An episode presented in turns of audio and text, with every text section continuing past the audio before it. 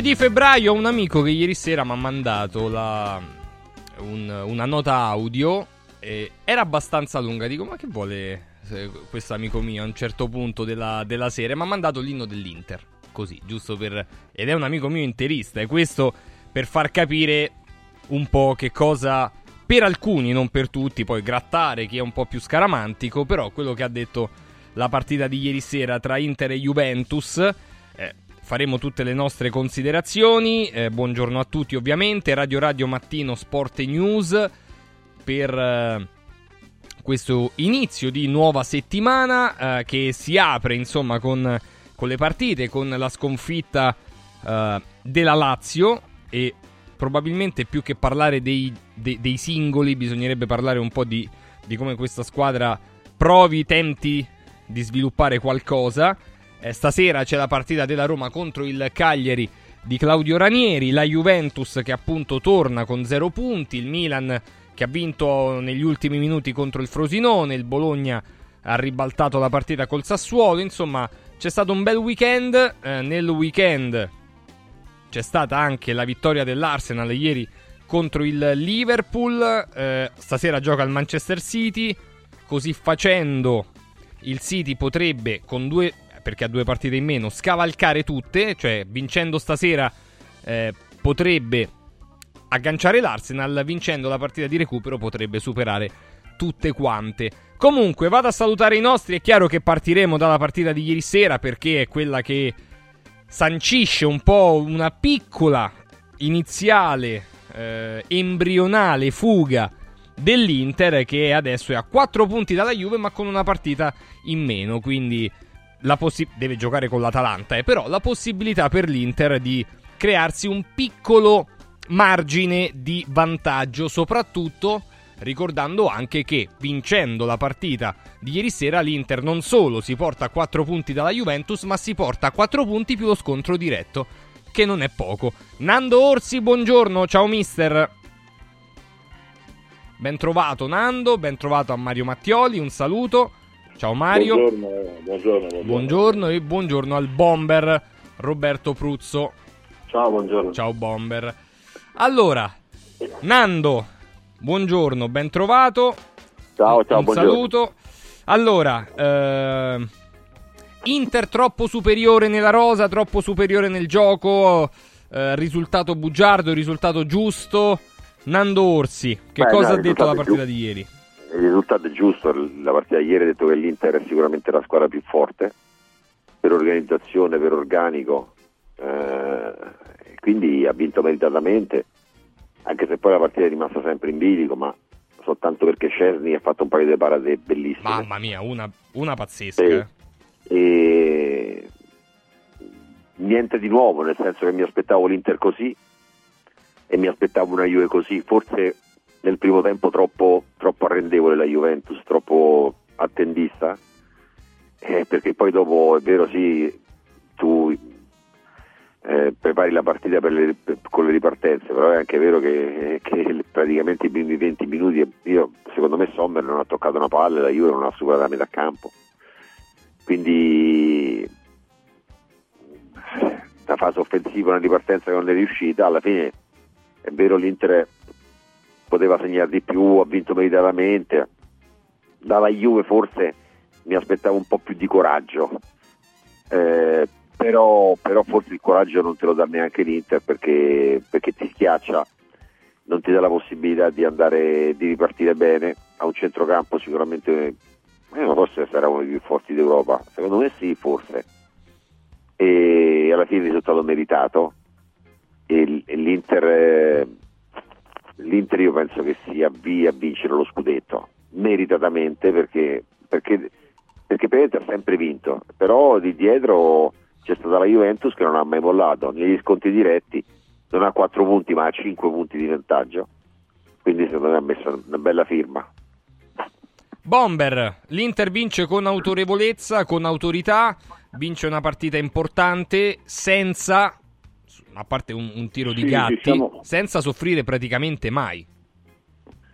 Sì, sì, con Lautaro che è stato il peggiore dell'Inter e Vlakovic il peggiore della Juve, secondo il mio punto di vista. e quindi poi dopo c'è tutto il resto, perché si parlava no, di questi due protagonisti che sono venuti praticamente meno.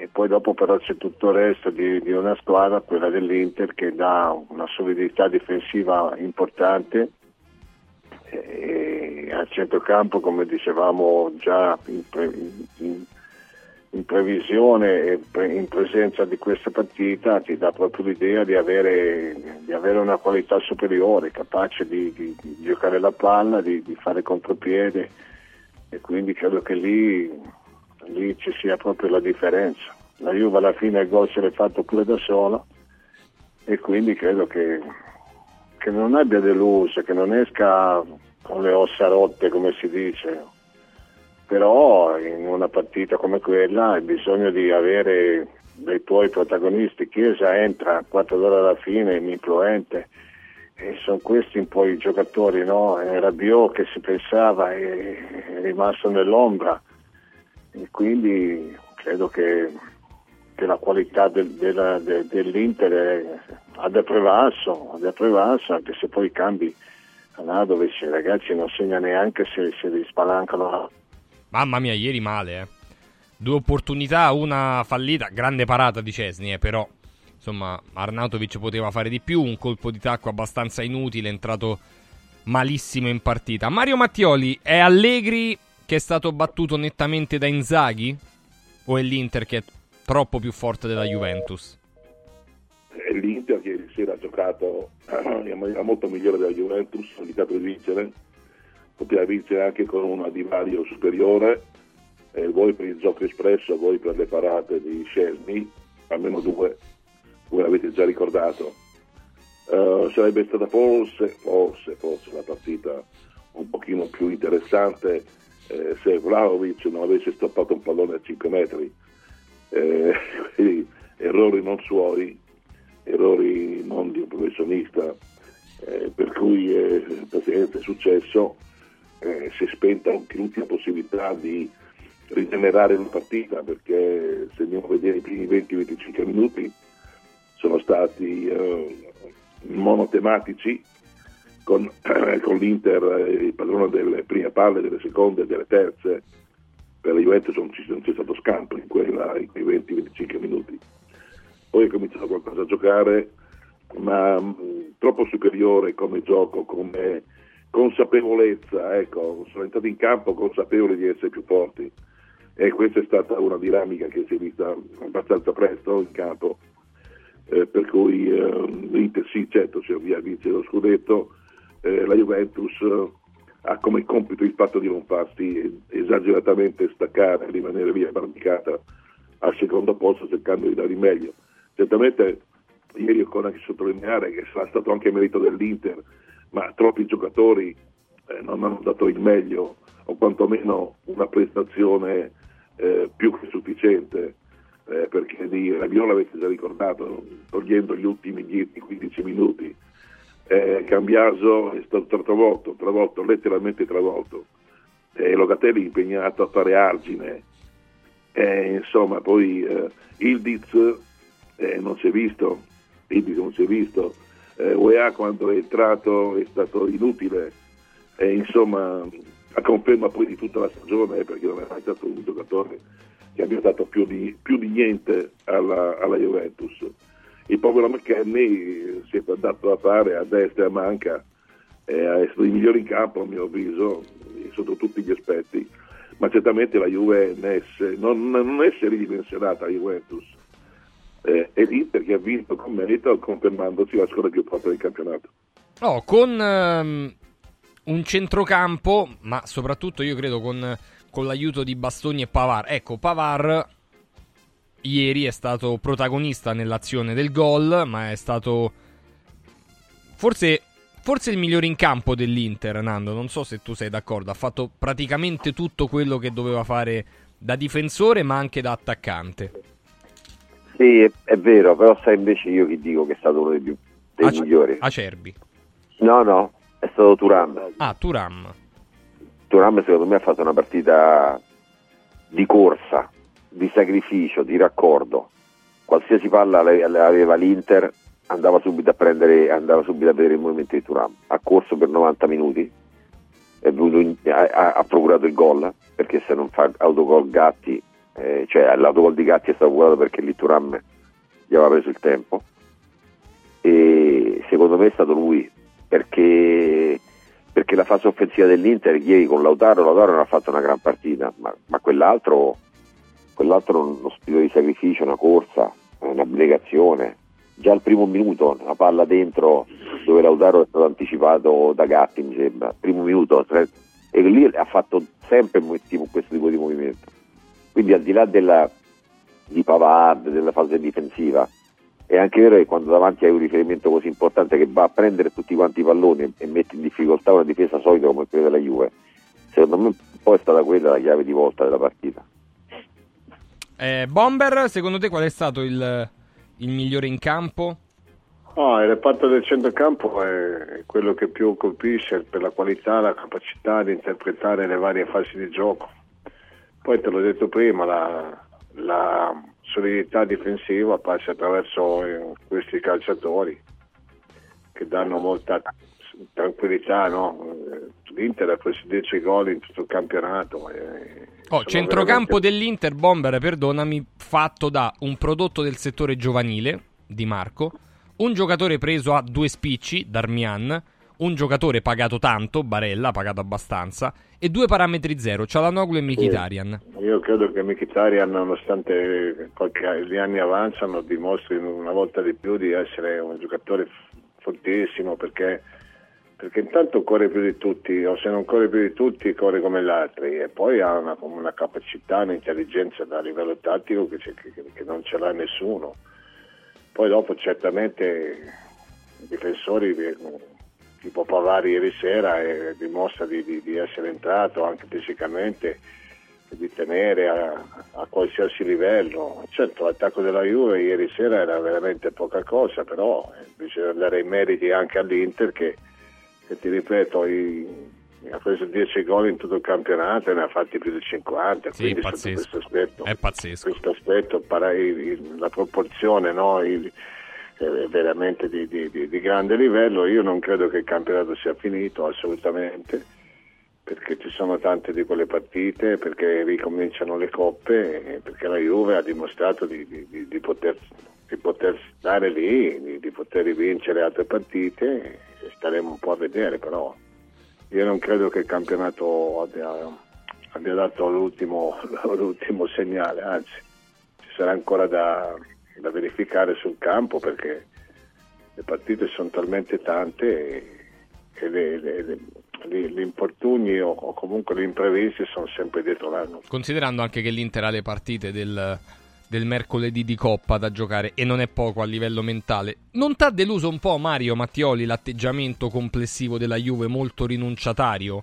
Cioè il primo tiro, in... a parte Sommer non ha fatto una parata degna di nota, ma il primo tiro in porta della Juve al settantesimo una, diciamo, una gentile concessione di Vlaovic a Sommer. Per il resto la Juve ha pensato molto a contenere anche merito dell'Inter eh, decisamente, però eh, ma, guarda, non aveva molto da prima, perdere la Juve, eh?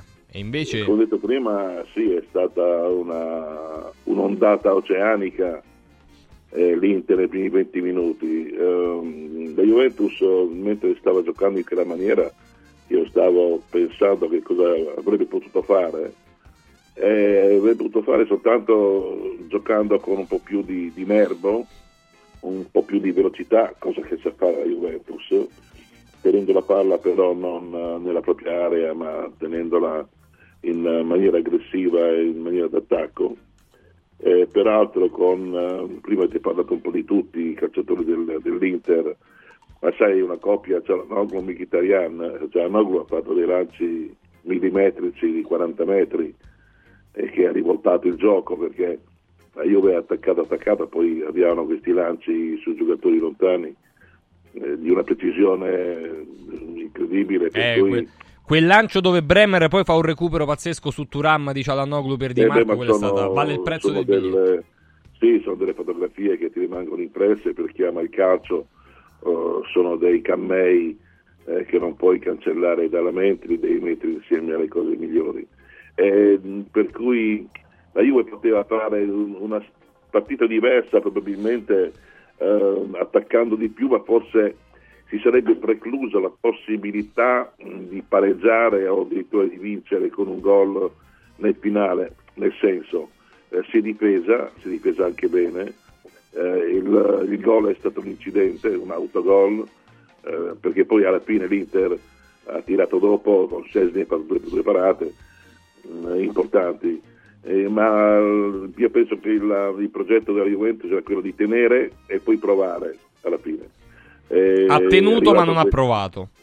Eh, sì, beh, è arrivato eh. questo incidente e poi gli ultimi 20 minuti in effetti ha provato, è entrato Chiesa, il, ha fatto due strappi dei suoi, forse, forse poteva essere impiegato prima, ma queste sono eh, considerazioni che facciamo noi da fuori. Certo. Chiesa ha questo ematoma dietro un ginocchio che evidentemente gli impedisce di giocare. Non dico Chiesa perché Ildiz non è stato assolutamente all'altezza, ma non è colpa sua. A 18 anni eh, catapultato in una partita di questo genere, di questa importanza, è chiaro che non, poi non sovrastato dai difensori eh, avversari anche come personalità, anche come determinazione, insomma no, eh, eh, c'è stato uno scontro con Acerbi e Acerbi se l'hai guardato per dire beh, vabbè, dove vai ragazzo, gli aveva tolto il pallone in maniera pesante e poi ha fatto anche uno sguardo dei suoi, cioè Acerbi in campo è cattivello per dirla, eh.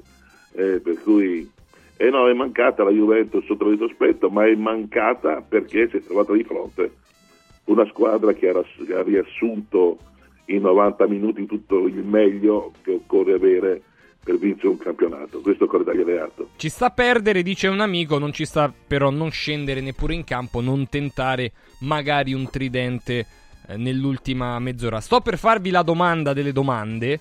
Eh, riguardo questa partita, il campionato, poi ovviamente viriamo su altri temi, però prima consentitemi di ricordare velocissimamente che eh, su radioradioshop.it in questo momento, fino ad esaurimento scorte, c'è una offerta sul SIRT 500 Plus. Tre confezioni anziché 149 euro, 129 euro. Che cosa fa il SIRT?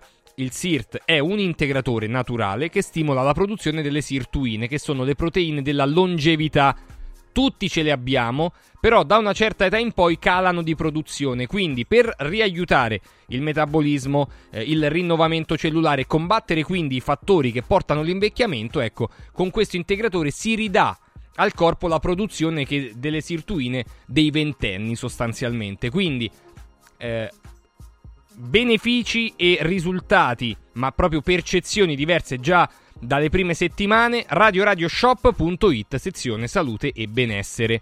Radioradioshop.it così come per il benessere del corpo vi ricordo che eh, c'è la possibilità di provare di farvi venire a casa senza impegno dove volete i ragazzi della stuoia antalgica Biofarmantalgic Plus che viene inserita tra il materasso e il lenzuolo e praticamente agisce con un'azione antinfiammatoria e antidolorifica con delle tecnologie molto importanti, studiate e riconosciuta dal Ministero della Salute come dispositivo medico di classe 1.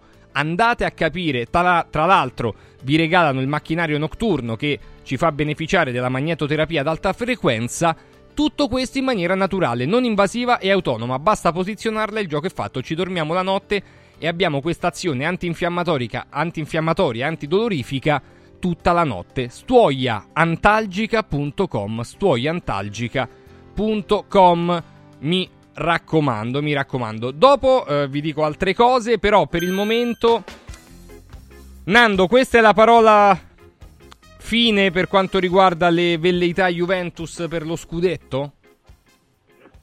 L'in... fine no, però, però insomma... L'Inter ha messo una bella pietra? io dico che l'80% delle possibilità sono per l'Inter, poi dopo anche, anche se viene la Champions League, ma la Champions League eh, sono due partite, eh, cioè mi sembra l'Inter troppo centrata, troppo quadrata. Mm, cioè deve succedere un cataclisma secondo me perché l'Inter possa perdere questo scudetto. Eh, sta avendo una marcia troppo, troppo regolare, troppo importante Prossima cioè, partita cioè, Roma-Inter e Juventus-Udinese. Sì, vabbè, sì, però poi dopo abbiamo visto anche l'Inter contro la Fiorentina, che era una partita difficilissima, alla fine soffrendo a 21-0. La Juventus ha pareggiato con l'Empoli, cioè io penso che, io penso che l'Inter l'80% il scudetto l'abbia in tasca, cioè la vedo proprio convinta e anche a differenza dell'anno scorso c'è una gestione delle partite differente. Perché poi anche ieri l'ha, gestita, cioè l'1-0 l'anno scorso forse questa partita la pareggiava l'Inter. Quest'anno invece l'ha vinta con autorità rischiando niente contro la Juventus. Quindi al di là dei demeriti della Juve c'è anche il grande merito dell'Inter. E dell'allenatore eh, del quale bravo, non se ne parla mai bravo, ma, forse, esatto. ma forse ha dato un'impronta veramente importante questi ultimi anni all'Inter poi dopo ha perso lo scudetto il primo anno, è arrivato in finale in secondo, ha vinto un po' di trofei, però la mano di questo allenatore si vede perché è cresciuto, è cresciuto tanto anche a livello di interpretazione della partita. Ma anche perché rispetto all'Inter che fu, eh, comunque ne ha persi tanti di giocatori, ha preso tanti giocatori importanti eh, con degli investimenti, ma anche a parametro zero. Eh, vedi, vedi Acerbi e il ruolo che ha dato Inzaghi ad Acerbi, vedi l'evoluzione di Bastoni, quello che sta dando Pavar, il, il tutto fare Darmian, insomma l'evoluzione di Di Marco. Eh, ce ne sono tantissime di cose che, eh, sulle quali secondo me si può, si può, parlare di Simone Inzaghi e dell'impatto di Simone Inzaghi. Poi è chiaro, gli si chiederà lo scudetto, eh, su questo non c'è dubbio, però al di là dello scudetto credo che questo allenatore abbia anche il merito di, di aver valorizzato al, al 100%, forse anche qualcosa di più, il materiale umano a disposizione, non ultimo il, le nuove funzioni che ha dato in campo ad Akan Çalhanoğlu, che è un, un giocatore trasformato e nel, nel, modo di approcciare le partite e soprattutto nel modo di fungere all'interno di questo spartito, eh, recuperando palloni, ma ovviamente dettando ritmi, geometrie e tempi di gioco. Quindi veramente molto molto bravo Simone Inzaghi che adesso è a 4 punti più eventualmente 3 se dovesse vincere con l'Atalanta dalla seconda in classifica. Terza in classifica è il Milan, caro Bomber, che ha vinto la partita contro il Frosinone. Sto cacchio di Luka Jovic, eh? Arriva, arriva a un certo punto e la butta dentro. Sì, devo dire che il Milan se ne rischia proprio. Eh, se l'è rischiata, sì, infatti. Eh, sì, perché è già la seconda volta che, che va in vantaggio e poi dopo si fa, si fa superare l'altra sera veramente aveva la partita in mano e poi dopo amnesie difensive ha preso un gol Magna ragazzi che noi siamo, io sono eh. il primo a dire che, che è il miglior portiere del, del, del, del campionato e quant'altro però eh, ha rimesso in corsa al Frosinone che, che, che, è la solita squadra che vuol giocare vuol giocare alla fine poi dopo ci vuole ci vogliono degli episodi perché in realtà poi si è fatto più o meno gol da solo il Frosinone, quindi il Milan eh, però ha questa forza, questa, questa, energia finale che gli consente di ribaltare delle situazioni, si è assestato bene a, a qualche punto dalla seconda. Eh, certamente che Pioli deve vincerle tutte perché ogni volta che, ne, che non ne vincerà una si penserà a un altro allenatore e andiamo avanti così. Eh, Jovic sta, sta trovando tutti i gol che che a Firenze non l'hanno mai visti, poi la Fiorentina ragazzi è un caso a parte, ma detto questo credo di sì che il Milan sia consapevole de, de, de, del ruolo che deve avere da qui alla fine. Ora vedremo un po' le, le, le, le coppe, eh, è quello che riuscirà a esprimere la squadra cercando di vincere l'Europa League. Eh e poi mette, mettersi in campionato sperando che davanti vi succeda qualcosa, che addirittura possa, possa avere ambizioni per, per, per scalare almeno la posizione. Mario Mattioli, Milan che adesso è a 4 punti dalla Juve, ha vinto una partita complicata, eh, che si era complicata con, con, il Frosinone. Beh sì, Milan va, va, a strappi, poi si fa male da solo, ma è comunque convinto quando si è messo a giocare è stato convincente. Eh, poi c'è questi momenti in cui lascia perdere perché pensa che aver già chiuso l'argomento e invece mm, pur avendo giocatori che ci sono delle giornate eh, per esempio Hernandez è stato assente per ferie probabilmente come, parlo di uno dei giocatori più importanti ovviamente del, del Milan ma non so questi da che cosa sia dovuto forse non sono convinti ancora di la rincorsa che potrebbero avere con successo, si accontentano del terzo posto, ma insomma eh, hanno una coppa da rispettare e credo che eh, per quegli appuntamenti l'Inter, eh, il Milan eh, sarà quello che tutti quanti ci, eh, ci aspettiamo. Eh, certo la partita dell'altro giorno, di ieri, è stata un po' particolare, particolare perché il gol che ha preso Armagnan non è un gol che, che si vede frequentemente, ma soprattutto un portiere che è tra i migliori che ci siano in circolazione. Eh, detto questo, il Milan eh, rimane il Milan, eh, il terzo posto è tutto il suo, eh, quello che aspettiamo è soltanto un miglioramento. Eh, una, come dire, una Prossima partita na- in, Napoli, Milan-Napoli. È appunto una, una, continuità da parte del Milan che, che i giocatori li ha, però manca continuità probabilmente perché hanno perso troppo presto l'obiettivo principale eh, se si ricompone ad rispettare, come ho detto, una, una coppa internazionale comunque importante, è il campionato perché dietro eh, tirano calci, davanti la Juventus si è avvicinata e vediamo, una, se cambia registro mentale il Milan torna a essere la squadra che conosciamo.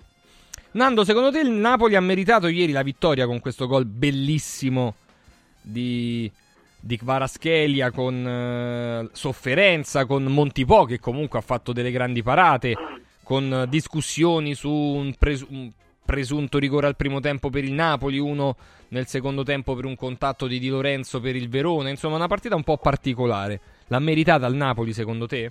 Sì, beh dai, alla fine l'ha meritata, non ha fatto una partita esaltante, Mazzari sta cercando di trovare una quadra un po' eh, però alla fine vai a vedere il migliore in campo è stato il portiere, eh, però poi dopo certe partite le vincono anche le squadre che hanno giocatori che, che, che fanno prodezze così come quella di Quarascheria. Quindi, quindi sì, dispiace perché Verona, Verona nonostante, nonostante cambi 6-7 giocatori, secondo me l'allenatore è bravo, tranquillo, che dà un'identità alla squadra, però poi dopo alla fine le partite non le tiene che è andato in vantaggio, non so se meritatamente, però poi dopo alla fine il Napoli l'ha meritata, ha giocato meglio, o almeno ha cercato di giocare meglio. Certo il Verona ha sfiorato il gol un paio di volte, però insomma in generale dico che nelle occasioni, nel comfort delle occasioni, neanche nella modalità gioco, io dico che il Napoli ha vinto meritatamente, sì. Eh, Bomber, il Napoli alla fine di riffa o di raffa si ritrova a pari punti con la Roma, ha vinto una partita importante, che doveva vincere probabilmente, però si era pure complicata. Ah, molto, molto, ma fa il pari con quella dell'ultima volta, finché trova le squadre di, di medio-basso livello riesce poi no, a venirne a capo, come se alza l'asticella e becca, ha beccato delle sconfitte oppure si è, si è, messo nelle condizioni di non perdere le partite, credo che stia facendo quello che deve fare in un momento così delicato, no? di, di, di, passaggio anche a livello di gioco e quant'altro. Eh, manca sempre il centravanti di riferimento, chissà mai se, se tornerà, io spero di sì per loro, però si sono rimessi in una classifica accettabile se riescono a migliorare e a inserire bene tutti i nuovi che hanno, eh, ieri per esempio eh, il povero Verona che, che, che, può fare? Se riprendono i giocatori e li, fanno pure gol, eh, il Napoli ha la, la, la qualità di, per poter vincere le partite senza esprimere chissà quale tipo di calcio. Che poi ieri è stato assegnato autogol di Davidovic e non, non gol di Ingonge, vabbè comunque. Eh, adesso arrivano i tasti dolenti perché andiamo a parlare di, di Atalanta-Lazio, di questo decade, perché non mi pare proprio scarso come veniva dipinto l'anno scorso. E vabbè, questo è, una, è un piccolo dente personale che, che volevo togliere. Prima però di, di parlare di Atalanta-Lazio, de, della lezione del GASP a, a Maurizio Sarri e via discorrendo, volevo ricordarvi alcune cose. Allora, la prima è che... Eh, parlando con Giordano Ruega della Ruega Materassi potete andare direttamente in uno di questi cinque meravigliosi negozi su Roma e provare diversi tipi di materassi, di letti, di poltrone. Eh, noi vi consigliamo, avendolo anche studiato insieme, di capire un po' meglio che cosa significa il, e che cos'è il materasso Universal, che è un materasso della Ruega con Radio Radio. è un materasso che può soddisfare qualsiasi esigenza. Perché? Perché è composto da sette strati che danno sostegno e la giusta climatizzazione durante il sonno. Tra l'altro diventa rigido, medio rigido, medio morbido, morbido semplicemente con una zip, realizzato con materiali ad alta densità e quindi questa cosa qui lo rende durevole nel tempo, è resistente agli acari e alla polvere e soprattutto è soggetto a detrazione fiscale come spesa medica. Per questo, ma per molto altro, oltre al sito ruegamaterassi.com vi consiglio vivamente di fare un salto nei 5 negozi su Roma che sono i più belli del settore. ruegamaterassi.com 8.30 sono aperti gli studi di Solo Sorrisi per ritrovare il piacere del sorriso come decine di migliaia di persone hanno fatto in questi anni. Solo Sorrisi che non ci lascia mai da soli, anche perché iniziando un percorso con Solo Sorrisi due volte l'anno per sempre sono garantiti dei controlli perché ovviamente si vuole mantenere uno stato di salute della bocca idoneo. Per questo, per capire se abbiamo delle cose un po' sottovalutate o se dobbiamo migliorare la salute dei nostri denti, l'allineamento o anche l'aspetto estetico, vi lascio sempre al numero verde che è l'800 58 69 89. 800 58 69 89. Solo sorrisi.it. Solo sorrisi.it. Chiudo questo momento andando da Mauris. Mauris, il numero uno del risparmio per la casa e la famiglia. Perché ci sono super prezzi fino al 10 di febbraio, straordinario assortimento di accessori, maschere e costumi per il carnevale che è già iniziato, ho visto tante feste in giro per l'Italia, ma ovviamente ci sono sconti e super prezzi per vari prodotti per la casa, per la cura della persona, per il fai da te, sull'high tech e quant'altro. Quindi tutte le promozioni in corso e i Mauris più vicini a noi li troviamo sul sito mauris.it. Mauris. Mauris, il numero uno del risparmio per la casa e la famiglia.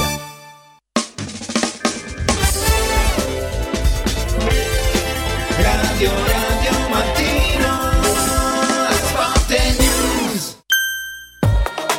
Diego, uno di questi giorni vorrei venire da Occhiali in Cantiere. Ma cosa devo portare? I vecchi occhiali, una prescrizione, che cosa? C'è solo una cosa che devi fare. Porta un amico. Da Occhiali in Cantiere per tutto il mese di febbraio vieni accompagnato da un amico, scegliete due occhiali, sia da vista che da sole, e il meno caro lo avrete in omaggio. Wow! Occhiali in Cantiere, qualità, convenienza e amicizia. Vediamoci da Occhiali in Cantiere, Capena, Colleferro, Frosinone.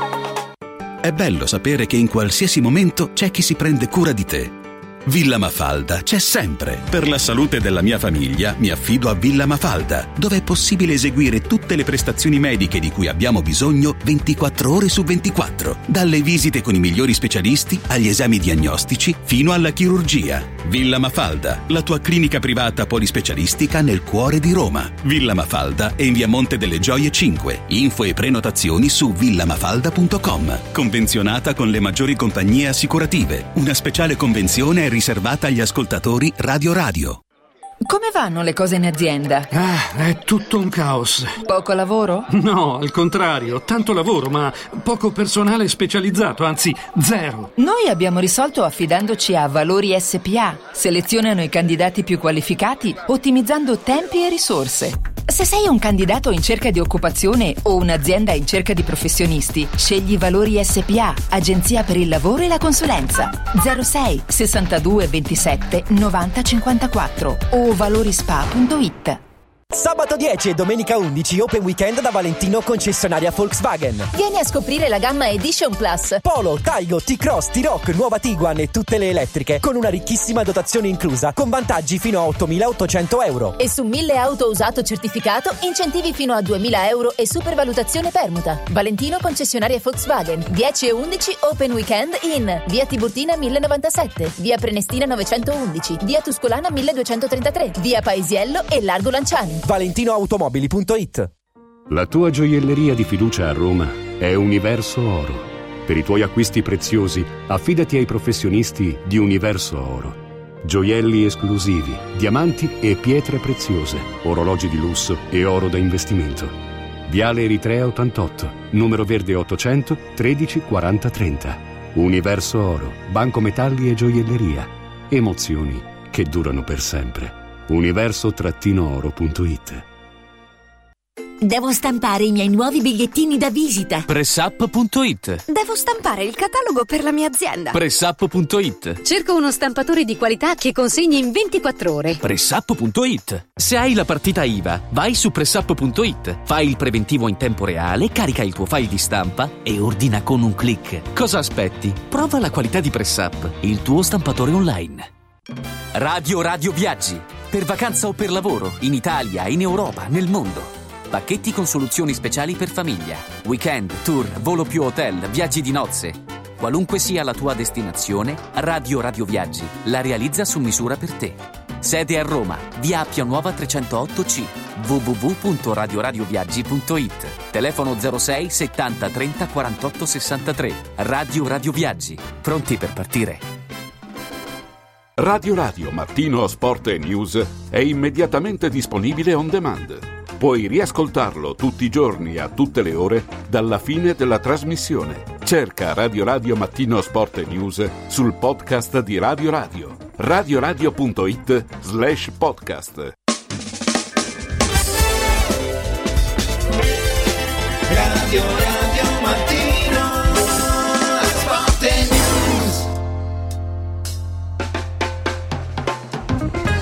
Allora, torniamo in diretta prima di affrontare il tema legato ad Atalanta-Lazio. Ieri abbiamo con Tony Damascelli ricordato proprio ne- quasi nell'imminenza della scomparsa Kurt Hamrin e, mm, e ieri poi nel pomeriggio è venuto a mancare anche eh, Core di Roma, ehm, Losi, eh, Giacomino Losi che è stato il terzo dopo De Rossi e Totti come presenze con, eh, con la maglia della Roma, storico capitano, aveva, aveva 88 anni e ovviamente è stato ricordato anche nel pomeriggio, invece ieri mattina abbiamo fatto un bel excursus con, con Tony Damascelli proprio su Kurt Hamrin, nono miglior marcatore eh, della Serie A con eh, 191 gol, una media pure abbastanza alta perché 0,48 a partita, una media eh, molto molto importante. Mm, che cosa è successo ieri, Nando, in, eh, in quel di Bergamo alla Lazio? No, che cosa non è successo? Non è successo praticamente niente perché Troppa c'è stata Atalanta? solo- c'è stata solo una squadra in campo e che ha surclassato una Lazio irriconoscibile, irriconoscibile nel gioco e negli uomini e anche nelle scelte, nelle scelte dell'allenatore. E L'Atalanta si è dimostrata superiore, io pensavo qualcosa in più, perché la Lazio quando solitamente gioca queste partite è una squadra che poi riesce ad uscire su- su- sul, sul pressing, quelli lì davanti potevano fare qualcosa di più, invece sono stati molto passivi, eh, poco incisivi. Io penso alla scelta anche di Castellanos, l'ho detto ieri sera, finita la partita proprio a, a botta calda con Furio. La scelta di Castellanos secondo me è stata una scelta sbagliata, perché con l'Atalanta è vero, eh, c'è Castellanos si gioca a spalle alla porta, è entrato 10 minuti di Bobby, ha pre- si è preso un rigore e ha colpito di testa la palla, nel senso che al di là delle qualità, ma anche per caratteristiche, eh, Castellanos non si trova mai la profondità, l'altro, l'altro attaccante sì. E quindi la Lazio ha subito, ha subito senza mai reagire. E un po' mi preoccupa, devo dire la verità, questa involuzione della squadra, questa involuzione del gioco, perché, perché così non si va lontano, le altre vincono, Eh, l'Atalanta mi sembra una spanna superiore alle altre e ieri sera l'ha dimostrato con la Lazio. 3-0 netto senza proprio nessun tipo di, di discussione e quindi bisogna fare un reset perché questa squadra sta avendo un'involuzione che secondo me non, cioè a me non mi convince tanto. Bomber, e alla fine De Kettler non era proprio quell'orrore che un po' frettolosamente era stato dipinto, quando- no? Quando si parla di allenatori io credo che, che Gasperini mai come in queste, in queste situazioni, dopo sette anni, quanti anni è che, che a Bergamo, capisci perché va avanti questo rapporto, perché comunque nel suo modo di essere è in grado di, di rilanciare e di valorizzare tutto quello che gli, che gli passa sotto le, sotto le mani, è anche uno che sceglie poi i calciatori, a volte se ne sbaglia qualcuno, ma più in generale è veramente capace di, di- di- di tirare fuori il meglio.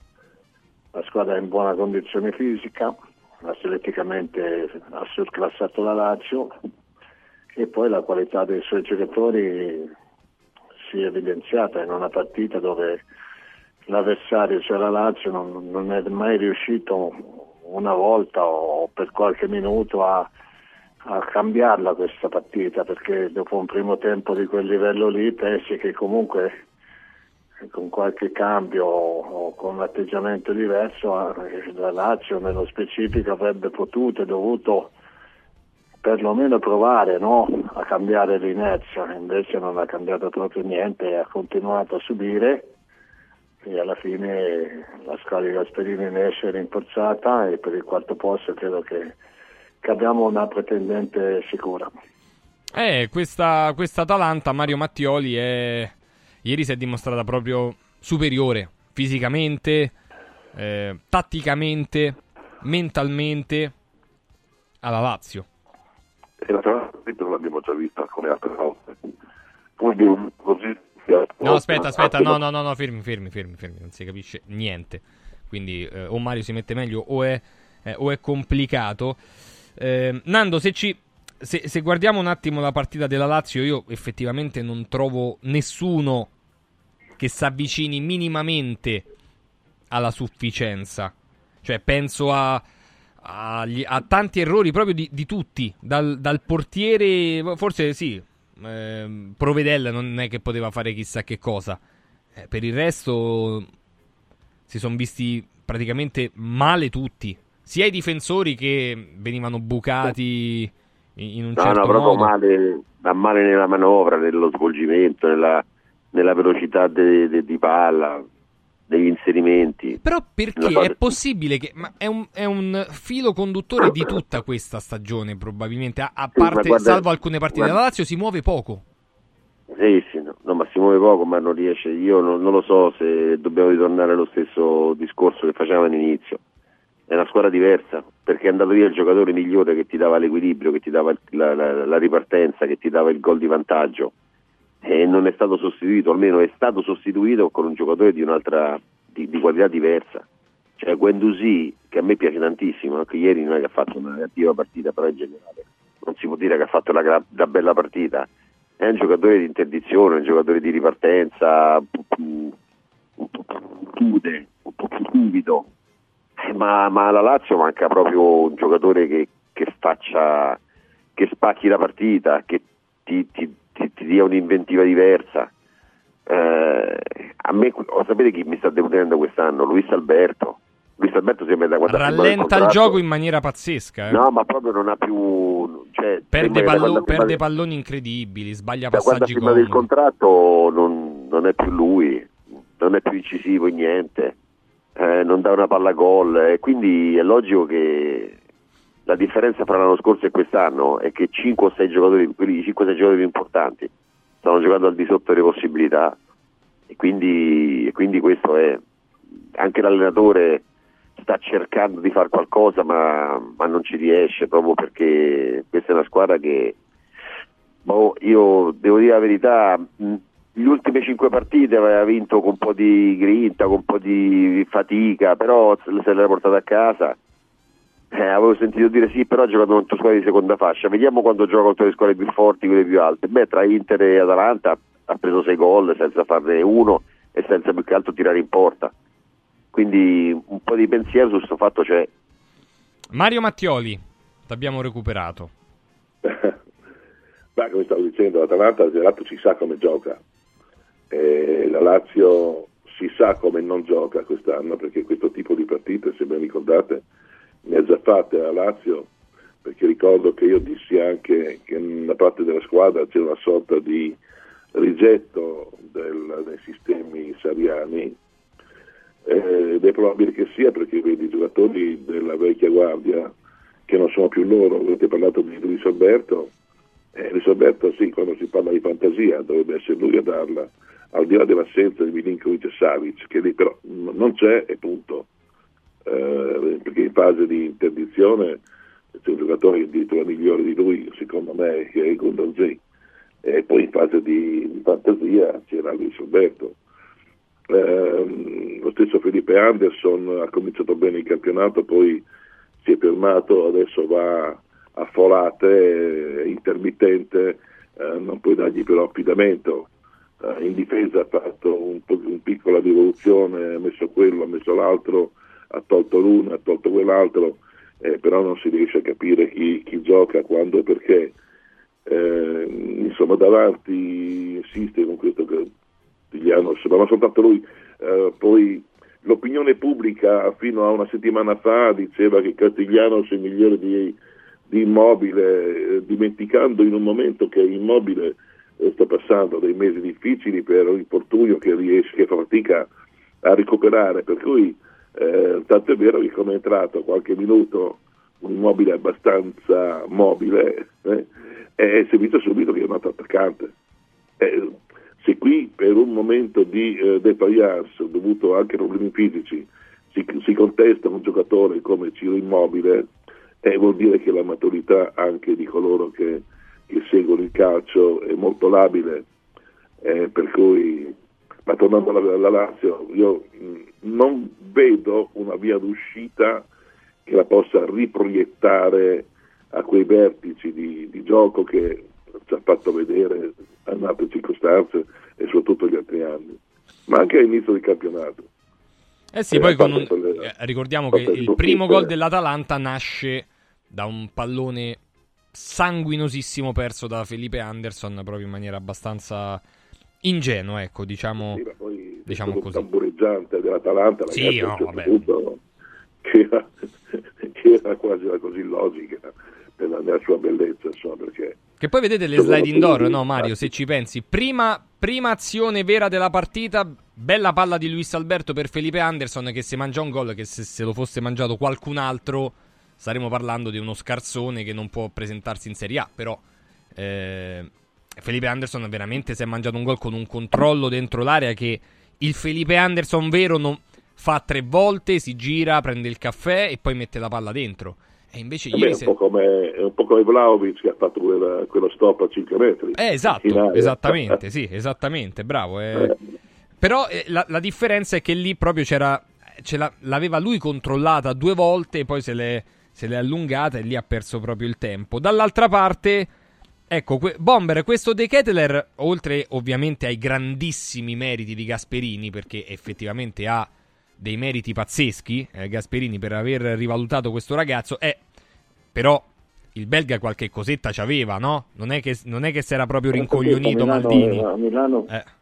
Milano facevano fatica a trovare una, una posizione in campo, chi trequartista, chi esterno, chi di qua, chi di là, e lui fa la punta e lo fa con grande, con grande capacità. E lo fa muovendosi come gli pare. Cioè, si muove Si muove- tanto si muove, sì, sì, sì, e è decisivo. Anche, fo- anche con la forza fisica, perché ieri ha resistito tante volte ai contrasti con Ghila, con Casale.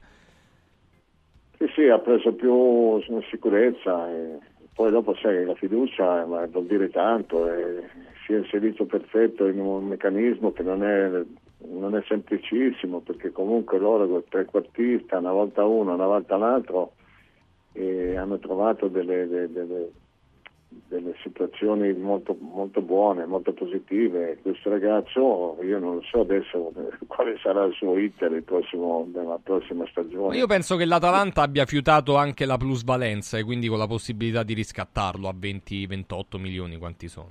però, è veramente un cambiamento totale rispetto a una stagione molto troppo deludente rispetto a bisogna ri- ritornare un attimo a Maldini perché aveva puntato così tanto no, su, su questo ragazzo che sta dimostrando il secondo anno di, di- di- valere tutto quello che, che- che era costato.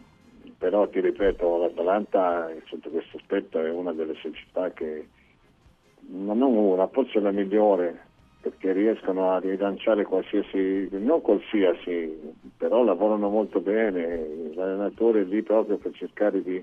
Poi quando c'è da tagliare uno, arrivederci grazie, perché mica sempre si può, si può avere una soluzione per tutto. però ragazzi 40 reti fatte, 22 subite, è una squadra questa che, che, si, che, si, che si dà continuità, ora anche le coppe, vediamo un po', però insomma è stata, è stata una bella... Una bella Atalanta, assolutamente. Nessun centrocampista ha segnato quanto Pasalic da quando è arrivato in Italia, eh, così giusto per, per ricordare. Vuol dire, vuol dire anche conoscenza del calcio. eh. Eh, da parte di Gasperini e del suo staff mi pare che questa sia una dimostrazione, vista la durata negli anni del, del- del progetto Non Atalanta, c'è credo dubbio. che occorre dire una conoscenza del calcio, conoscenza degli uomini, dei calciatori intendo, uomini calciatori, per quello che possono dare e possono non dare è molto profonda, è molto precisa. sa. Ah, poi tra l'altro ieri in campo non c'era Coop Mainers, non c'era Lukman, c'è stato però un centrocampista pazzesco che è Ederson, che secondo me ha fatto proprio il, ha fatto quello che gli pareva in mezzo al campo con, con i centrocampisti eh, della Lazio. Questa è una partita che apre ovviamente degli scenari, quindi attenzione all'Atalanta per, per il quarto posto. Adesso lì ehm, eh, l'Atalanta è lì con ovviamente una partita da, eh, da giocare ancora, che è quella contro l'Inter. Ehm, Bomber, sta- ieri c'è stata appunto la, la scomparsa di, di Losi, di Core di Roma, l'abbiamo abbiamo ricordato prima. Ehm, Mi piace molto, veramente, Eh, sì. era parecchio tempo Sì. che, non lo, che non lo si vedeva, però è stato veramente un'anima, no? Un- uno di quelli che ha fatto la storia di questo club da- da- e quindi va rispettato, va, va rispettato, nel senso va ricordato con grande affetto sicuramente. eh, non c'è dubbio. Senti, tu che ti aspetti invece stasera dalla Roma? Tre punti, tre punti di routine, aspettando di capire se veramente questa evoluzione di, di- di gioco passerà attraverso anche altre partite, sulla carta molto più complicate, però eh, il calendario si era messo veramente bene, mi sembra che ci sia tranquillità, entusiasmo, improvvisamente anche un mercato che nessuno si aspettava. Ci sono tutte le condizioni perché la squadra possa assestarsi in un- una posizione classifica ottimale. E se dovesse andare bene va addirittura a un solo punto dall'Atalanta e, quindi le- le premesse sono, sono molto positive, assolutamente. Recupererà anche qualche calciatore, la rosa adesso è, è abbastanza a posto e quindi credo soltanto che ci sia da aspettare per capire se si, se si riesce a fare quel, quel saltino di qualità o quel salto di qualità eh, che non c'è stato con le grandi squadre a parte il Napoli e, e quindi giocarsi questa, questa opportunità visto che anche le, le- le pretendenti insomma la Lazio è in difficoltà la Fiorentina è in difficoltà Napoli, Napoli sta cercando anche lui di, di- di venirne fuori quindi siamo, siamo in corsa. Oh, con De Rossi che ha parlato, ha detto voglio un, un Dybala un po' che, che possa vari- svariare su tutto il fronte, un po' come Totti, questi calciatori devono giocare un po' come vogliono, gli altri devono adeguarsi a, a questi movimenti. Mm, Nando, ti aspetti continuità da parte della Roma nella partita col Cagliari a livello di tentativi di, di ricerca di un certo tipo di sviluppi? Sì, beh, indubbiamente sì, però poi dopo anche il risultato è importante, quindi eh, perché, perché darebbe consapevolezza, è vera alla squadra, ma darebbe anche un po' di, di sicurezza un po' all'allenatore, no? Che sta, sta scalando un, eh, un monte che è un monte molto alto, quindi sai quando vinci poi dopo le cose le prepari in maniera differente quindi proprio per questo alla Roma servirebbe una vittoria che da- da- darebbe continuità nei risultati ma anche, ma anche fiducia al, al nuovo allenatore no?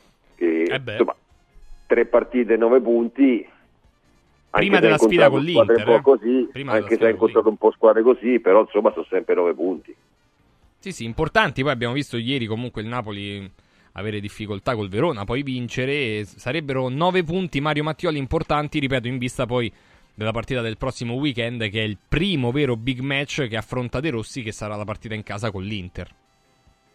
Eh, anche perché ha vinto in maniera un tantino rocambolesca queste due partite, no? È vinta così e l'importante comunque sono, siano arrivati tre punti proprio per un allenatore alle prime armi che bisogno, avrebbe avuto bisogno e, e, le ha conquistate di vittorie comunque se si potessero avvenire.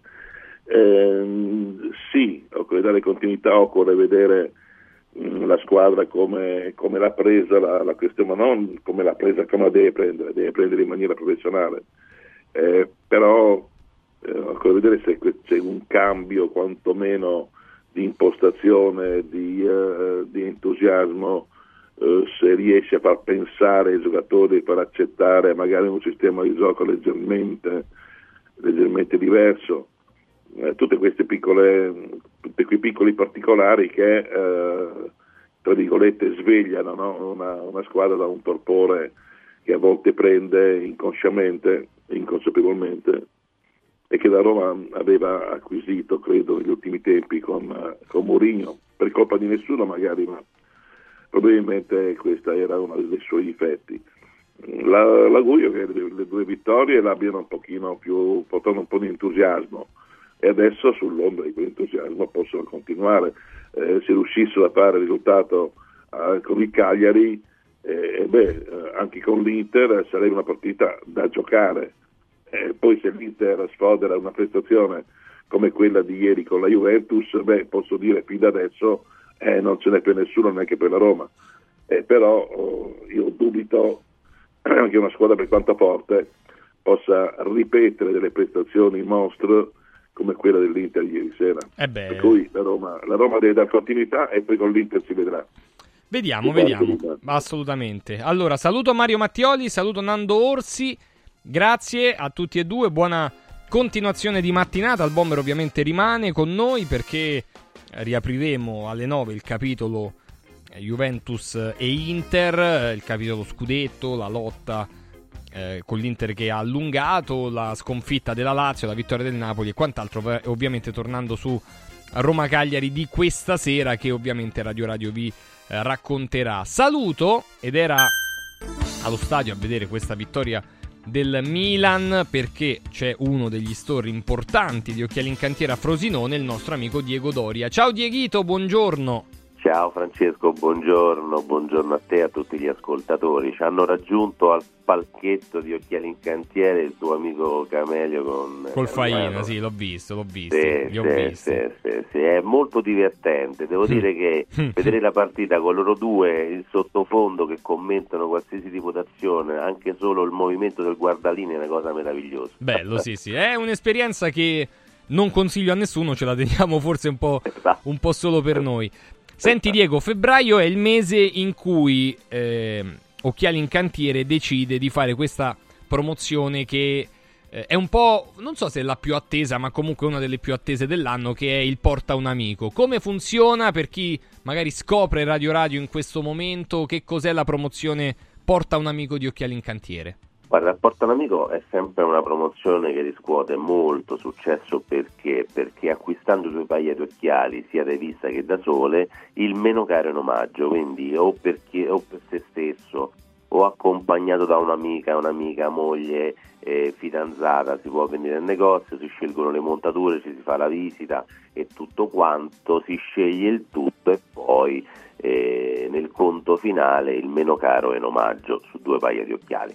Questo vale anche per gli occhiali da sole, ok? Quindi si viene al negozio, si scelgono due occhiali da sole, il meno caro è in omaggio.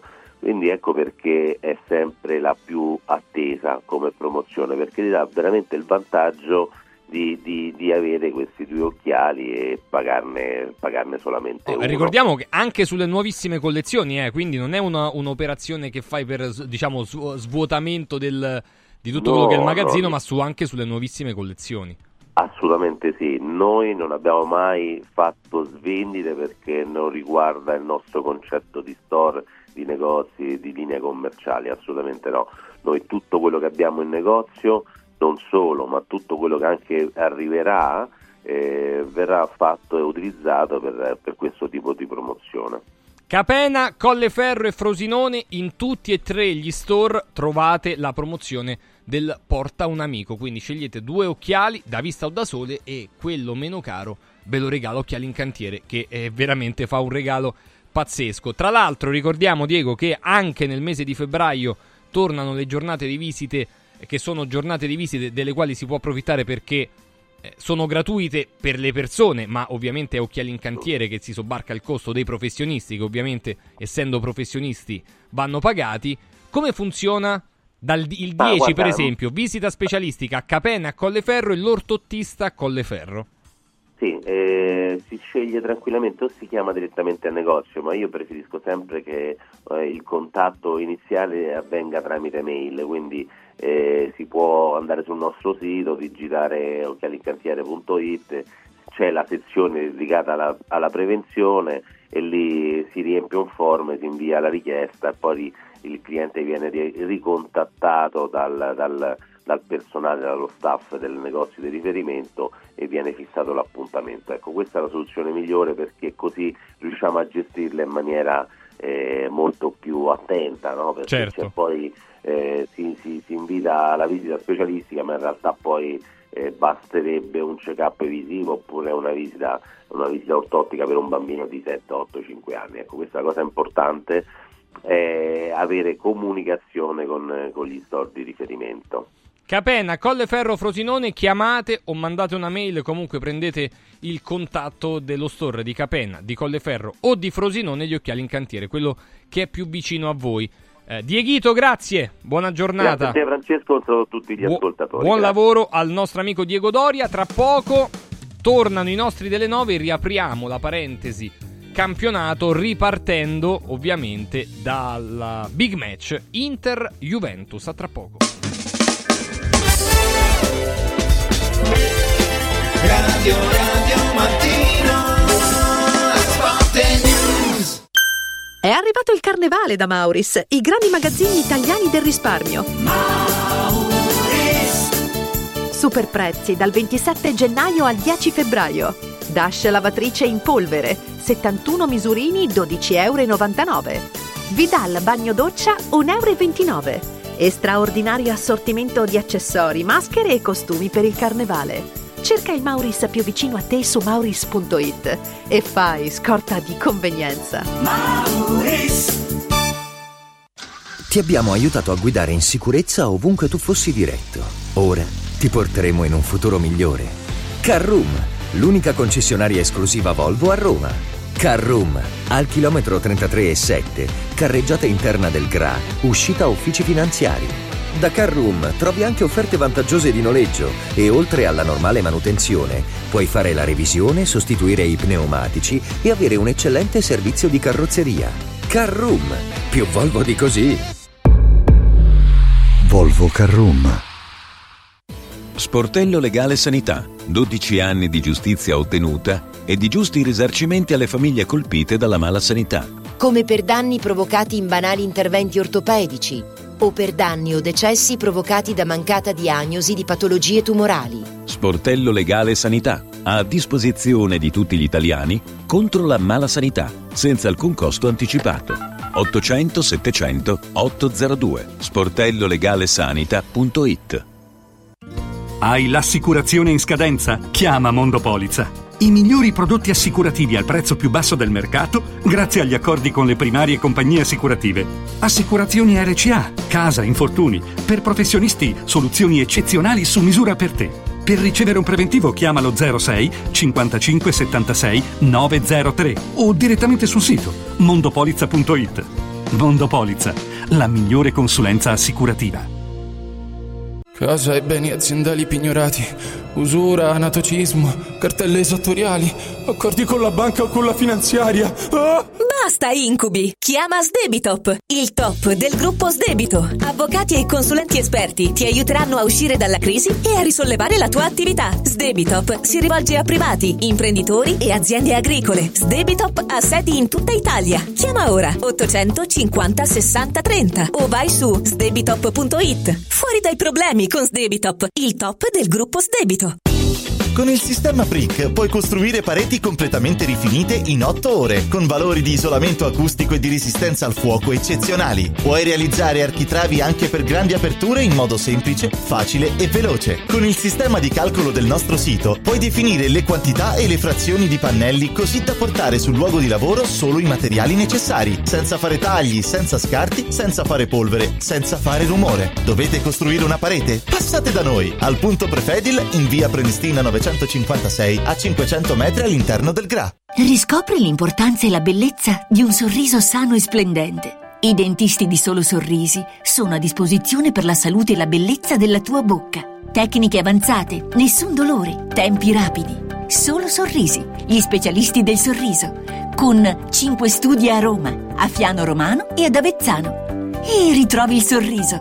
858 69 89. Solosorrisi.it Sostieni la comunicazione libera e indipendente.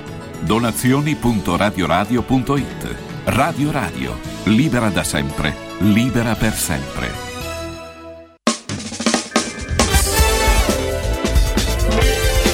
Radio Radio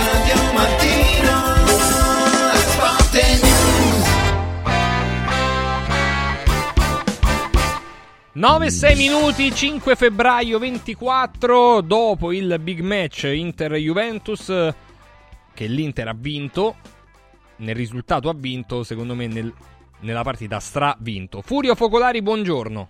Buongiorno Francesco, buongiorno a tutti voi. Buongiorno. Direttore Stefano Agresti con noi, ciao Stefano. Ciao ciao, buongiorno a tutti. buongiorno. L'altro Stefano, Carina, ciao Stefano, buongiorno. Buongiorno a voi. Ben trovato. E il bomber Roberto Pruzzo. Ciao, buongiorno a tutti. Ciao, ciao Roberto. Allora, quanta. Quanta. come si chiama lì? Quanto, gaglie- quanto scudetto si è cucita l'Inter addosso, Furio, dopo questa vittoria? Eh beh, abbastanza, abbastanza. È, chia- è chiaro che le risposte di tutti sono le stesse, cioè mancano ancora 15 Sì, partite, chiaro, bla, bla bla bla, però è tanto. Ma d'altronde, come dicevi tu Francesco, il risultato è 1-0, ma sul campo abbiamo visto la differenza netta che c'è tra le due squadre. Eh, la Juventus ha giocato anche una buona partita, eh, ha giocato una buona partita, però tu considera che Sommer non l'ha presa praticamente mai. No, ha giocato una buona partita rinunciando a giocare la parte offensiva, è vero. e il migliore, il migliore assoluto, in assoluto della Juventus è stato Cesni. Il miglior giocatore della Juventus, Cesni, ha fatto almeno due miracoli. Cioè quello Su Barella e quello su sì. È straordinario, no? Quindi eh, poi hanno preso, ha preso una traversa con un palo Cialanoglu. Cioè l'Inter ha giocato una partita di un'intensità incredibile. La Juventus ha giocato meglio, molto meglio rispetto ad altre volte, però ha rinunciato all'attacco, ha rinunciato comple- quasi completamente, ha avuto qualche palla in area di rigore che magari poteva anche sfruttare qualcosa, eh, però poi sono stati bravi Ilairi Cialanoglu, Mkhitaryan a, a buttarla via e, e tutto lì, finisce lì, quindi la partita è andata come più o meno pronosticavamo un po' tutti, cioè l'Inter è squadra più forte, se, se in un confronto diretto non c'è dubbio che l'Inter parte favorita con la Juventus. Nonostante mh, diciamo la Juve abbia speso tanto, for- probabilmente di più nella costruzione della rosa, il centrocampo dell'Inter ha un prodotto del settore giovanile, due giocatori presi a parametro zero, un Darmian a due spicci e ovviamente l'investimento che era stato fatto su, su Barella. Stefano Agresti, che cosa racconta eh, questa partita di ieri sera? Ma eh, conta perché, perché ribadisce quello che, che dicevamo e che pensavamo, cioè che l'Inter è più forte della Juve. Ehm, lo ha dimostrato sul campo, ha vinto la partita con merito assoluto. Eh, forse l'unica, l'unica colpa che ha avuto l'Inter è stata quella di portarsi la Juve fino al 95esimo sull'1-0 e lì bastava un colpo, una giocata, un errore, un rimpallo per, per dare alla Juve un pareggio che, che per quello che si è visto in campo non avrebbe meritato. Per cui questa forse è l'unica piccola macchia sulla partita dell'Inter, ma, ma l'Inter ha dimostrato di essere superiore. Ecco, io francamente quando sento dire che la Juve ha rinunciato alla parte offensiva, eh, io penso però che, che forse dobbiamo tener conto della superiorità dell'Inter. Io non credo che la Juve abbia rinunciato alla parte offensiva, anzi, come dicevi, la Juve la partita, eh, o lo diceva anche Furio, ha giocato anche una buona partita tutto sommato. Eh, il fatto è che, è che l'Inter è superiore è, è stata l'Inter a, a annullare le velleità offensive della Juve. Eh, la Juve ha provato inizialmente un po' a pressare, ha provato poi a giocare la partita anche di rimessa, ha provato, eh, però alla fine è, è stata la superiorità dell'Inter eh, a, a rendere vani tentativi della Juve, non la scelta della Juve, ehm, che ha avuto quella occasione eh, con Vlaovic nel primo tempo, che era quella che poteva forse cambiare qualcosa, Vlaovic l'ha sbagliata, infatti a mio avviso Vlaovic è un po' il grande sconfitto della partita di ieri, questa poteva essere la partita in qualche modo della sua consacrazione, eh, in queste partite ti, capiti, può capitare anche solo un'occasione, devi essere molto abile a sfruttarla e invece lui l'ha sbagliata. Eh, Stefano Carina. Sì, guarda, mi ha anticipato proprio Stefano nell'ultima, nell'ultima osservazione che ha fatto. Io ritengo che la Juve abbia fatto la sua solita partita, che, la- che l'Inter fosse più forte lo sapevamo. La Juve ha fatto la sua solita partita dove gioca sull'episodio. Ecco, l'episodio l'ha avuto, l'errore di, di Vlaovic è clamoroso. Eh sì. Perché sì. è clamoroso, perché un giocatore della sua qualità non può sbagliare uno stop del genere in area di rigore. E se non sbaglia lo stop lì è 1-0 per la Juve e inizia un'altra partita. E, e quindi e poi dopo è stato un caso che, che- che- che- che- che la partita sia stata decisa da, da un autogol perché comunque la superiorità dell'Inter era, era netta. Però io non, non- non ho visto nulla di quello che non mi aspettavo. Da un lato una squadra che, che in questo momento ha una gamba, tra le altre cose, incredibile. Secondo me l'Inter è l'unica squadra italiana che potrebbe giocare tranquillamente per i ritmi in Premier League perché corrono dal primo al novantesimo in un modo incredibile. Complimenti a, a- a- a chi si occupa della preparazione atletica di Inzaghi perché è una squadra italiana che gioca su questi ritmi, veramente fatico a vederla. Però, però la Juve ha fatto la sua gara e quando hai l'episodio, e è un episodio clamoroso, eh, ripeto, ribadisco, eh, un episodio clamoroso perché un centravanti come Vlaovic non è che quella era una palla difficile da domesticare, quello è un pallone facile per uno come Vlaovic. E se lui stoppa bene lì è 1-0 e come ho detto prima inizia un'altra partita. Bomber, i due attaccanti peggiori in campo? Sì, assolutamente. Devo dire Stefano che Stefano Carina che secondo me l'Atalanta ritmo gara se non è vicino all'Inter poco ci manca. Ehm, credo di sì, i due attaccanti sono quelli che hanno avuto più difficoltà perché comunque le difese di, di Juve e Inter sono di, di- di- un grande livello di attenzione, di, di capacità, sia, sia il blocco dei tre de- della Juve che dell'Inter.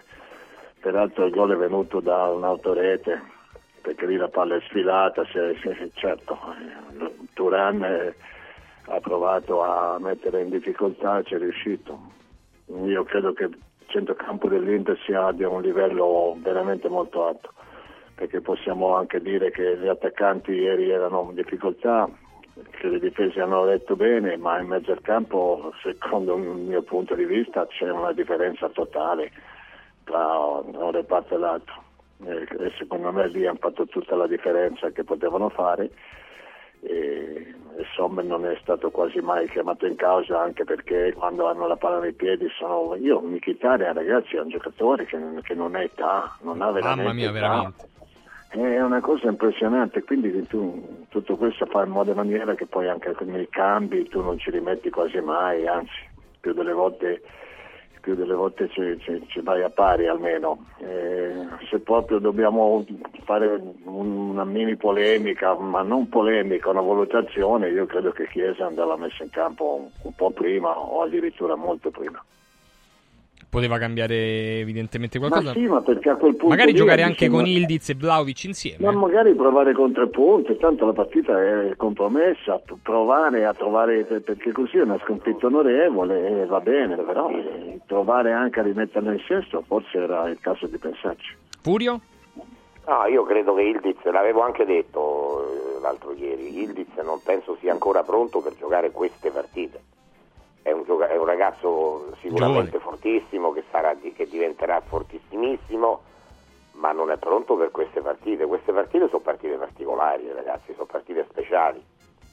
Eh, io, io, per dirtene una, io sono sicuro che Vlaovic con lo stop contro il Cagliari non l'avrebbe sbagliato. Eh, sono partite che ti danno un- una, una carica emotiva forte, ma ti, fa- ti mettono anche una pressione incredibile. E Ildiz non, non è pronto, assolutamente. Poi ieri facevamo eh, la formazione Milan, Inter e Juve insieme, mischiati, eccetera. Ma no, voi ditemi chi cavolo può giocare nel centrocampo dell'Inter, ma prendilo pure da un'altra squadra. Il centrocampo dell'Inter lascia stare l'età, perché Mkhitaryan gioca come un ragazzo di 25 anni. Eh, ma chi, chi metti a posto di quei tre? Rabiot, ma non scherziamo, dai. ma Però Furio, in partenza oppure c'è il merito dell'allenatore che sta riuscendo a tirar fuori da questi giocatori il meglio? Ma Per- Inzaghi è stato sempre così, Inzaghi. perché prendono due giocatori a tomo. parametro zero, Mkhitaryan e Certo, ma Cialanoglu, lui è no? capace, lui è capace di, di- perché quando noi parliamo della Lazio, della Lazio di Inzaghi dicevamo, ricordatelo bene, lo dicevamo un po' tutti, il centrocampo più forte d'Italia, un centrocampo europeo. Sì, Adesso lei, Va diciamo- Milinkovic e eh, Luis Alberto. eh, adesso sì, lo sì. diciamo dell'Inter, Dell'Inter. adesso lo diciamo dell'Inter, ma è chiaro che c'è Il fattore Inzaghi. comune è l'allenatore. eh, c'è È logico, è logico. È vero, è vero, assolutamente. La, la sfida dei due allenatori, Stefano Agresti, la- oltre al risultato, credo l'abbia vinta Inzaghi, no? Ma eh, sì, l'ha vinta Inzaghi perché l'Inter ha giocato molto meglio, ma... Cioè, ma Pavara ha fatto io- una partita pazzesca ieri, ma per io, esempio. ma, io, ma, io, ma io ti dico questo, ma se tu dai a Allegri Cialanoglu e a Inzaghi Locatelli, se tu dai a, Allegri Pavara e a, Inzaghi dai gatti, se tu dai a Allegri, aiutatemi perché sono tutti così, eh, se, se tu dai a Allegri Mkhitaryan e dai McKenny a Inzaghi, ma secondo te gioca meglio Allegri o gioca meglio Inzaghi? Eh, perché, perché noi a volte pensiamo che gli allenatori facciano diventare i brocchi fenomeni e i fenomeni brocchi. Io non penso che sia così. Io penso che la differenza la, facciano la, facciano- la faccia fondamentalmente la qualità dei giocatori. Poi gli allenatori possono dare una fisionomia, un'impronta, ma, ma io ti dico, ma anche soltanto se tu cambi Cialanoglu con Locatelli, per me cam- già quello cambierebbe faccia alla partita perché, perché Locatelli per quanto si applichi, per quanto, ma è veramente di un'altra dimensione. Cioè Cialanoglu oggi è un giocatore che, che fa la partita come gli pare. La differenza, maggiore, la differenza maggiore l'Inter ce l'ha negli ultimi 15-20 minuti quando fa i cambi però eh. cioè ragazzi eh. Ma c'era anche prima Furio. Eh no, ma poi- io ho visto, ho visto ieri sera hanno, hanno messo me- durante la partita i dati eh, negli ultimi 20 minuti Non prende mai prende gol. No, no, zero, mai. zero. Sì, sì, certo. e sono No, i ma- 20 minuti nei quali entrano 3, 4 e a volte addirittura 5 giocatori freschi Però Ma- la, ma la noi- differenza, ma Stefano, sta un po' più nel- nei gol fatti, perché tra, tra gol fatti, tra, tra gol subiti di Inter e Juve ce ne sono 4 di differenza. Il problema è che la Juve ha fatto 16, 15 gol in meno dell'Inter. Sì, sì, ma l'Inter, eh, ragazzi, perché l'Inter eh, gol ne prendono quasi niente nessuna delle due. Eh, sono due delle tre difese meno battute d'Europa.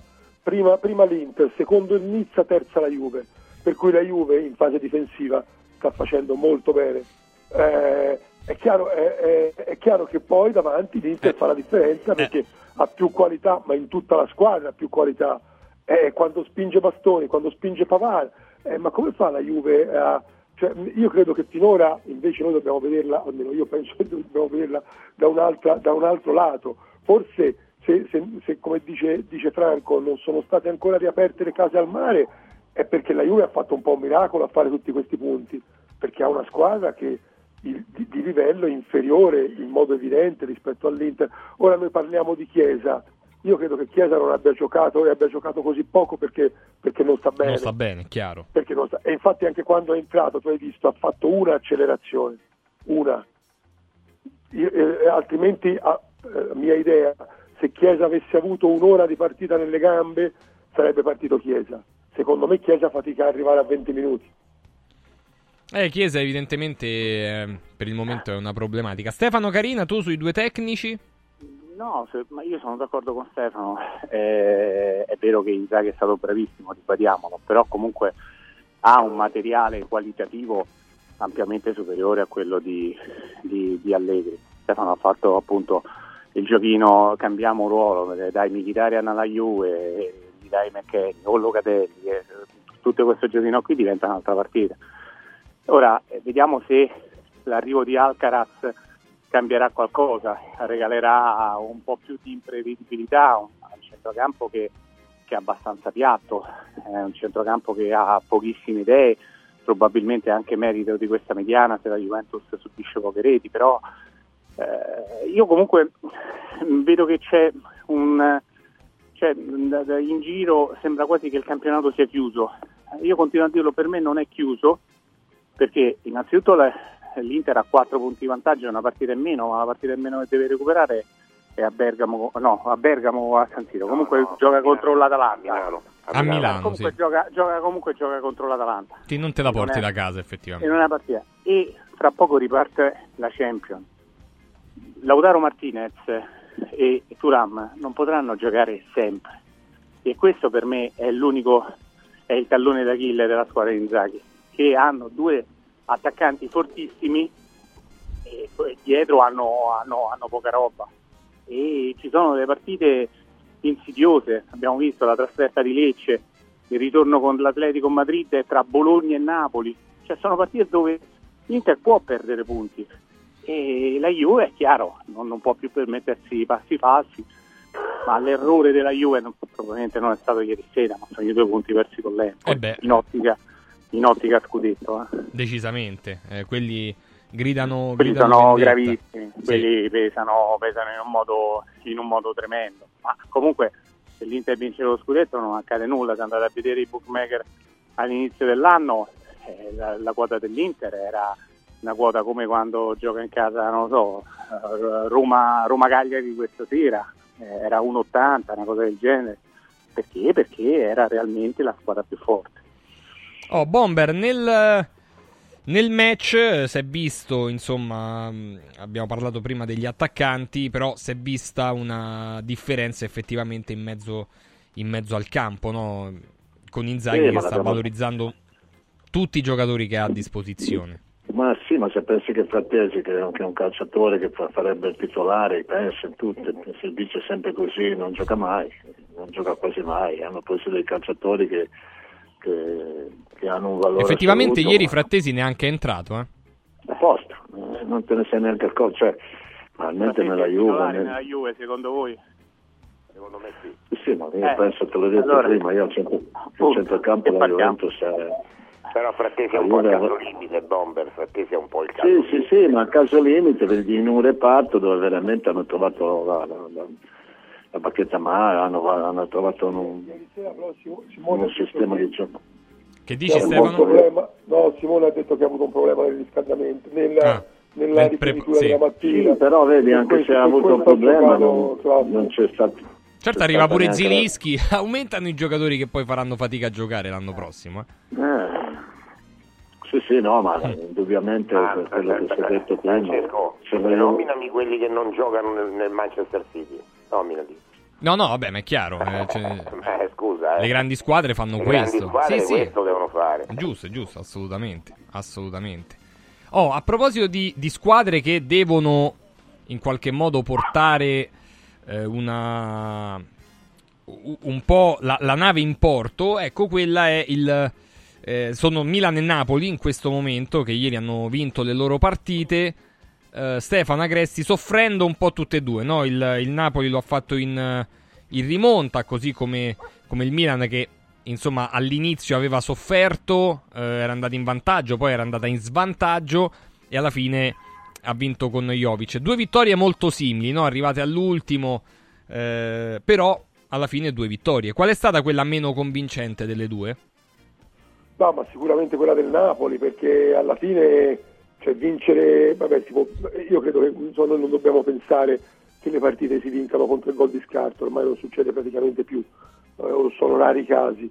Eh, sono state due vittorie sofferte, è chiaro che giocare a Frosinone contro questo Frosinone che è, che è in forma, che gioca un bel calcio, che è fresco e tutto quanto, è molto più complicato che giocare in casa contro il Verona, che Baroni tiene in piedi veramente facendo degli esercizi eh, straordinari di equilibrio, ma, ma che, ma che è una squadra che, che praticamente ora gioca con, con 8-9 riserve, quelle che prima erano 8-9 riserve sono diventati 8-9 titolari perché i titolari sono stati venduti tutti. Quindi francamente mh, eh, uno si dovrebbe aspettare la sofferenza del Milan a Frosinone eh, e credo che il Milan abbia vinto una partita davvero molto significativa perché battere il Frosinone in questo modo secondo me è, è molto complicato. Il Frosinone ha giocato una gran bella partita, è stata una bella partita. E, e dal Napoli invece uno si aspetta che contro questo Verona oggettivamente eh, disastrato eh, giochi in un altro modo e abbia, e abbia una- una- un'altra facilità nell'ottenere la vittoria. Invece così non è stato, ha dovuto risolvere con due colpi nel finale, poi alla fine conta il risultato, ma insomma eh, il Napoli è stato brutto Napoli, non un bel Napoli. Eh sì, eh, con eh, Bomber col gol di Quaraschelia che è stato bellissimo. Ci è voluta che, tutta. e che ci è voluto tutto, sì. Anche grazie a un grande veramente Montipò, eh, perché Montipò ha fatto grandi No, no, parate. ma Verona ha ragione Stefano, Verona è una, è una questione veramente che gli tolgono, gli tolgono, cambiano ogni domenica 5-6 calciatori, diventa tutto molto complicato, sta onorando comunque il campionato al meglio, piena corsa per la salvezza, questo è un grande merito de- dell'allenatore sicuramente. Oh, deve dare un po' più di spazio all'Instrom perché tra le linee secondo me ieri ha fatto vedere, è vero che era contro il Verona, eh, però ha fatto Eh, a vedere un che certo qualche punto- cosa A in un più... certo punto, sai, Balzari non è uno da 4 o 5 attaccanti in campo, è molto più razionale e sta cercando di, di trovare la sua strada attraverso un gioco non- che non è scintillante, però è, è molto redditizio, soprattutto se ritroverà chissà mai anche Osimene. Eh, Napoli da tenere in considerazione perché ha dei calciatori veramente di, di- di un grande livello. Furio? Ma il Napoli ieri male, io l'ho vista la partita male, male, all'ottantesimo stava sotto, stava sotto di 1-0 eh, contro il Verona e poi pensate che il gol eh, del Napoli l'ha fatto il miglior giocatore del Verona, che in settimana avevano venduto al Napoli. Eh, cioè, cioè, da- cioè, eh, non, è, non è un bel Napoli. Dopodiché c'hai, c'hai un- c'hai dei fenomeni come Clara che ti inventa quel gol lì, se no almeno era 1-1, il Verona avrebbe meritato il pareggio in quella partita. Dice Montipò ha fatto le parate, Beh, certo è normale, ma a Napoli che vuoi che faccia chiaro, le parate? ovviamente. Eh, Gollin di fare fa Montipò. Quindi è stata una partita che il Napoli non mi è piaciuto come non mi piace da, da- da- da sempre. Il Napoli sta arrancando secondo me finché trova il Verona, ma se ieri avesse incontrato una squadra eh, di- un certo livello il Napoli non avrebbe vinto. Carina tra Napoli e Milan. Milan che tr- ritrova sempre i gol di Giroud. Che No, io ho visto entrambe le partite, è chiaro che il Napoli ha fatto molta più fatica, ma il Napoli è una squadra sconclusionata, una squadra... Cioè, in un momento del genere dove ti manca la qualità, fare entrare Raspadori a 5 minuti dalla fine, secondo me vuol dire che hai veramente le idee confuse. E l'ha fatto entrare praticamente eh, a quanto mancava? 5 Sì, sì, minuti. era l'85esimo. È 85esimo. Sì, sì. Adesso non è che stiamo parlando di Maradona, però comunque parliamo di un, un giocatore di, di qualità. Eh, a me sembra che il Napoli, tra tutte le squadre, probabilmente sarebbe la più attrezzata a livello di uomini. Ma mm, io se devo puntare un euro non lo punto certamente sul Napoli nella corsa al quarto posto. Mi sembra che sia una squadra che stia galleggiando, ma al, al primo, al primo- al primo scorsone va giù. Mentre il Milan eh, non muore mai. Il Milan è una squadra incredibile, ma soprattutto secondo me anche bravo Pioli. Pioli è uno che, che viene molto criticato, ma è uno che si rialza sempre. A me è questo quello che piace di Pioli. Quando pensi che è il momento del quale, ecco, adesso ci liberiamo di Pioli, tac, ecco lì che si ammolla la, eh, la serie la serie importante, no? cioè la vittoria importante e quella di Frosinone è stata una bella vittoria perché comunque Frosinone a gamba, la squadra che gioca. Me, io non so se avete visto la partita, ma a me ha fatto un'impressione incredibile Memba Sec. Io non me lo ricordavo così Eh. bravo. Diciamo che le, le scelte finali sono un po' rivedibili, eh, perché non... Sì, Però- non, segna, non segna mai, se vai a Non vedere... segna mai. No, però, ma è cre- però uno- crea, ta- per crea tanto scompiglio, ma è vero. crea tanto, ma poi tra tante cose ha una fisicità, Sì, sì, ha sì. una fisicità che uno come Loftus Cheek non l'ha sofferto mai, mai. Io eh, veramente non me lo ricordavo fosse così bravo, anche perché quest'anno l'abbiamo visto due volte. Zero, sì, difficile. zero. Praticamente zero, effettivamente. Stefano? No, non se lo ricordava nessuno. Eh, non lo ricordava nessuno, ma, ma veramente bravo, a me mi ha stupito proprio, cioè un giocatore che ha tenuto il centrocampo da solo. eh. Ma alla lunga, alla lunga io credo che sia un giocatore che fa anche molta confusione, questo ha dimostrato nel corso della sua... però Vabbè, dai, ci sta comunque a, a Frosinone, anzi... Beh, con- a Frosinone ha fatto una gran partita. A volte le realtà, ha locali, fatto una gran partita. le realtà locali aiutano eh, certi giocatori. Sì, perché- assolutamente. Perché lui è un giocatore che le qualità tecniche le avrebbe, le avrebbe. però si è sempre un po' perso, poi non vede la porta. Eh, però in una, in, una, in una realtà come quella di Frosinone potrebbe anche lanciarsi in maniera, perché ripeto, qualcosa di aveva ragione eh, Carina, qualcosa di, di buono ci- si vede che c'è, ma si vedeva già prima. Assolutamente, eh, ha delle ottime, delle ottime qualità. Inizia a esserci un po'. eh, io vedevo anche vedevo i dati eh, delle, sono un po' negativi quest'anno. Però, inso- insomma, credo non servissero i dati per vedere che in questo momento c'è un portiere che sta facendo fatica a livello proprio di, di parate, che è Mike Magnan, no?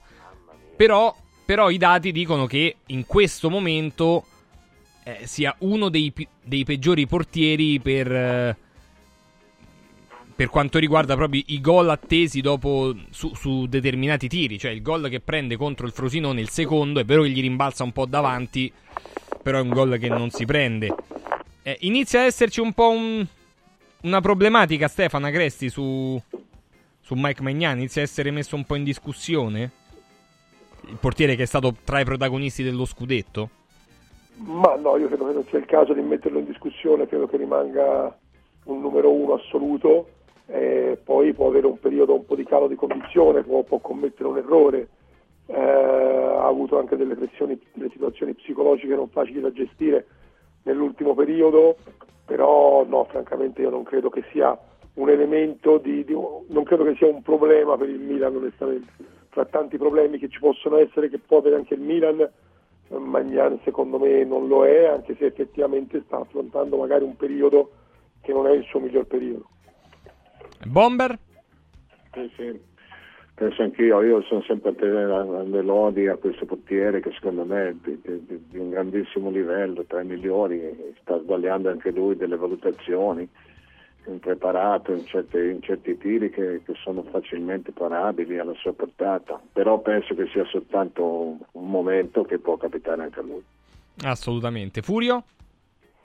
Ma io sono un po' meno d'accordo. Io, sì, sì, sì, Magnana ha dimostrato di essere un grande portiere, però i grandi portieri ogni tanto, ogni tanto possono fare una, una- una cosa brutta, una papera, Eh, ma se ne fai due uguali in due partite successive, io mi preoccupo, perché ha preso lo stesso gol due volte. eh. Sì, sì, praticamente sì. Eh, quello io penso che due, non- due indizi non sono una prova, però, però qualche dubbio me lo metto.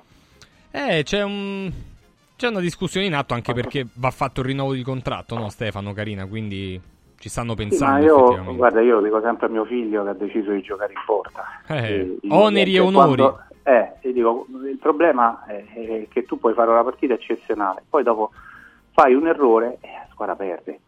E quindi eh, perché è accaduta la stessa, è accaduta proprio una cosa del genere la settimana scorsa, che ha giocato benissimo, all'ultimo minuto ha fatto un paperone e si è messo a piangere, e, ah, papà però avevo giocato bene. Ecco, chiaramente rapportato rapportato al calcio, al calcio dei grandi è la stessa identica cosa. Secondo me Magnan sta vivendo un periodo non felice, eh, però ci sono anche altri portieri che stanno facendo degli errori e non mi sembra che siano messi nel mirino. Provedelle, per esempio, il gol che prende ieri su De Catelare, che per me è un portiere può prendere sul suo palo.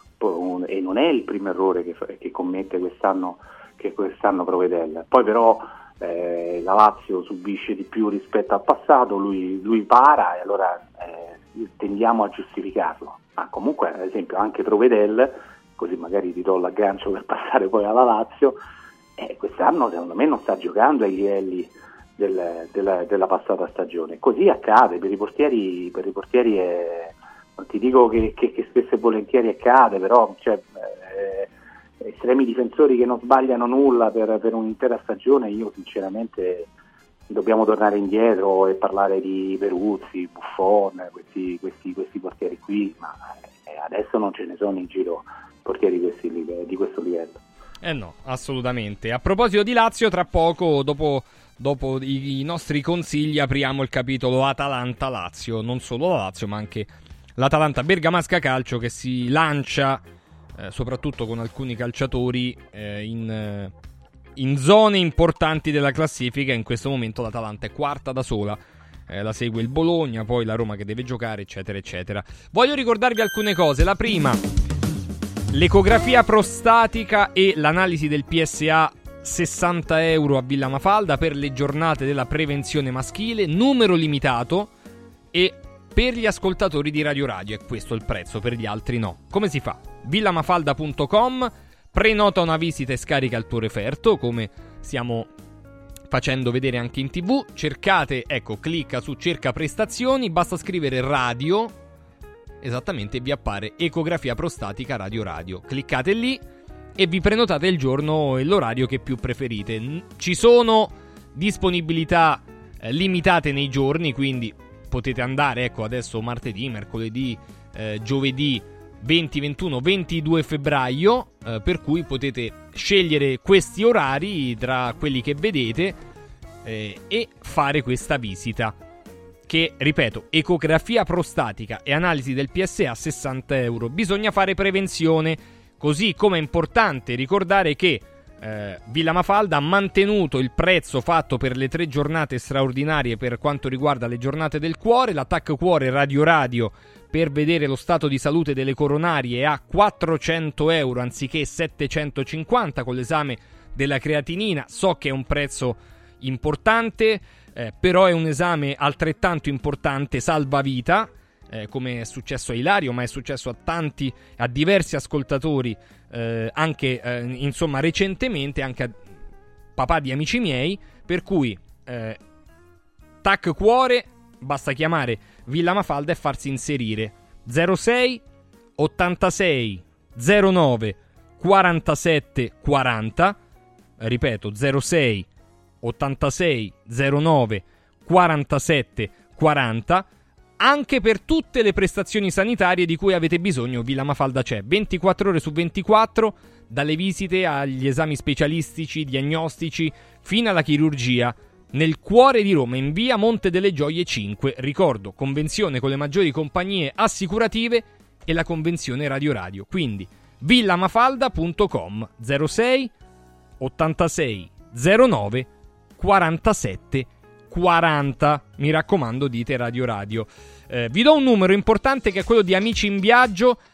Poi vi spiego che cos'è. 351 78 55 995 351 78 55 995 Amici in Viaggio è un network di professionisti che si occupa di rendere redditizio il, la nostra casa, un nostro immobile, quindi farlo diventare attraverso eh, gli affitti brevi una fonte di guadagno. Voi considerate che affidando il nostro immobile ad amici in viaggio non dobbiamo pensare più a nulla perché dalle pratiche burocratiche all'accoglienza e alle pulizie, alla pubblicazione e pubblicità sulle varie piattaforme ci pensano a tutto loro. Ci rendono anche ovviamente i report mensili con gli incassi effettuati. Tra l'altro, se c'è da fare delle ehm, ci sono da fare delle piccole modifiche o ristrutturazioni di quell'appartamento, sappiate che ci può pensare amici in viaggio, che può incrementare la redditività del nostro immobile fino al 400%, elimin- eliminando ovviamente i rischi di morosità perché sono affitti a breve termine, si tratta di persone che vengono, vanno, vengono, vanno. 351 78 55 995 amiciinviaggio.it e la mail info chiocciola amiciinviaggio.it. Sul numero che vi ho dato potete già mandare delle foto dell'immobile e indicare più o meno la zona. Eh, vi ricordo anche Car Room. Perché? Perché in, nei giorni della EX30 c'è stato un grande successo di questo eh, sub piccolo, compatto, 100% elettrico di casa Volvo, che ovviamente ha tutte, eh, tutti i più alti rating per quanto riguarda le, mh, le questioni sulla sicurezza e sulla tecnologia. Tra l'altro il, l'EX30 È veramente un sub molto bello, lo potete provare in via Giovanni Capranesi 43 all'uscita uffici finanziari del grande raccordo anulare, c'ha il suo schermo, c'ha tutti i suoi eh, comandi digitali e touch. Eh, ovviamente da Car Room, che è l'unica concessionaria esclusivamente Volvo a Roma e provincia, c'è l'usato Volvo Select che arriva di- direttamente dalla Svezia, tutto il eh, servizio autorizzato Volvo col personale, il eh, reparto di ricambio originali Volvo per i meccanici e i carrozzieri e il centro revisioni. La concessionaria si trova in via Giovanni Capranesi 43 all'uscita uffici finanziari del grande raccordo anulare. www.carroom.it più Volvo di così Volvo Carroom.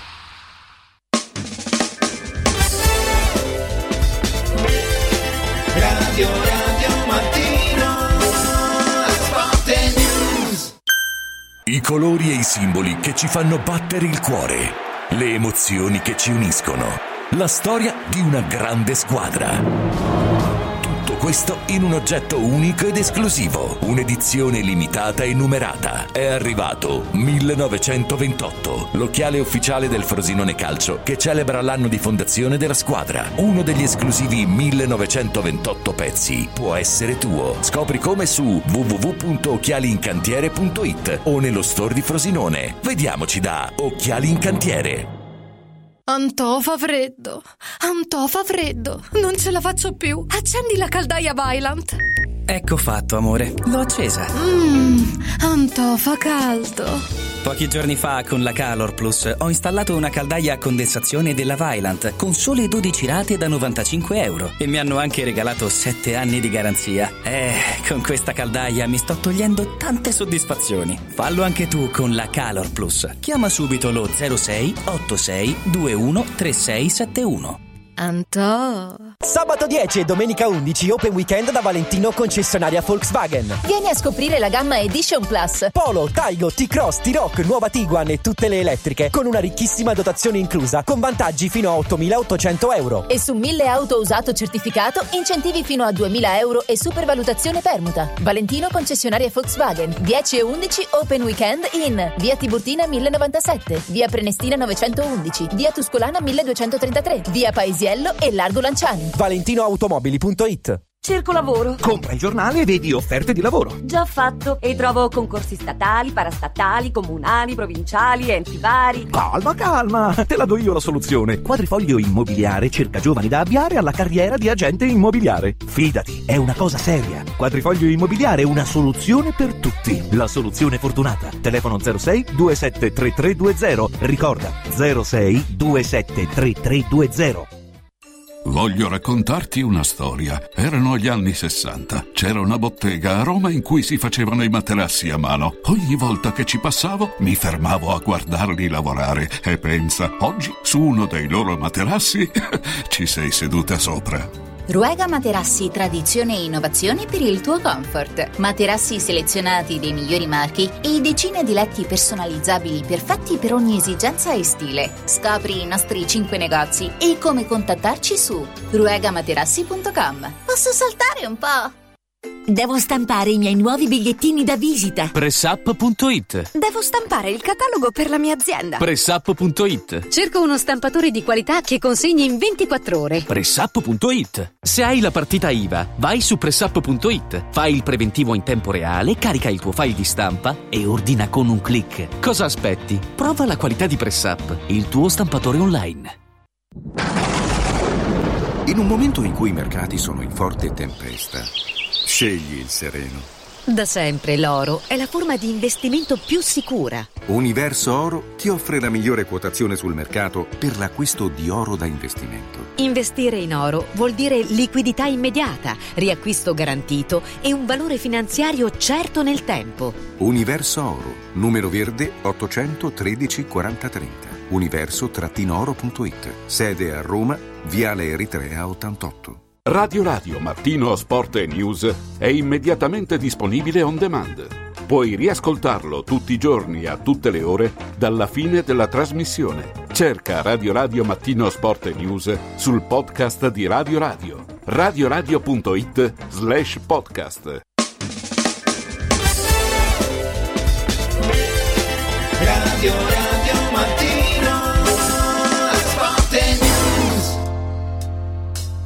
Allora, torniamo, veniamo al- alla partita delle 18, a questo Atalanta-Lazio eh, di, di vittoria netta dell'Atalanta su, proprio su diversi fronti, fisico, mentale, eh, tattico.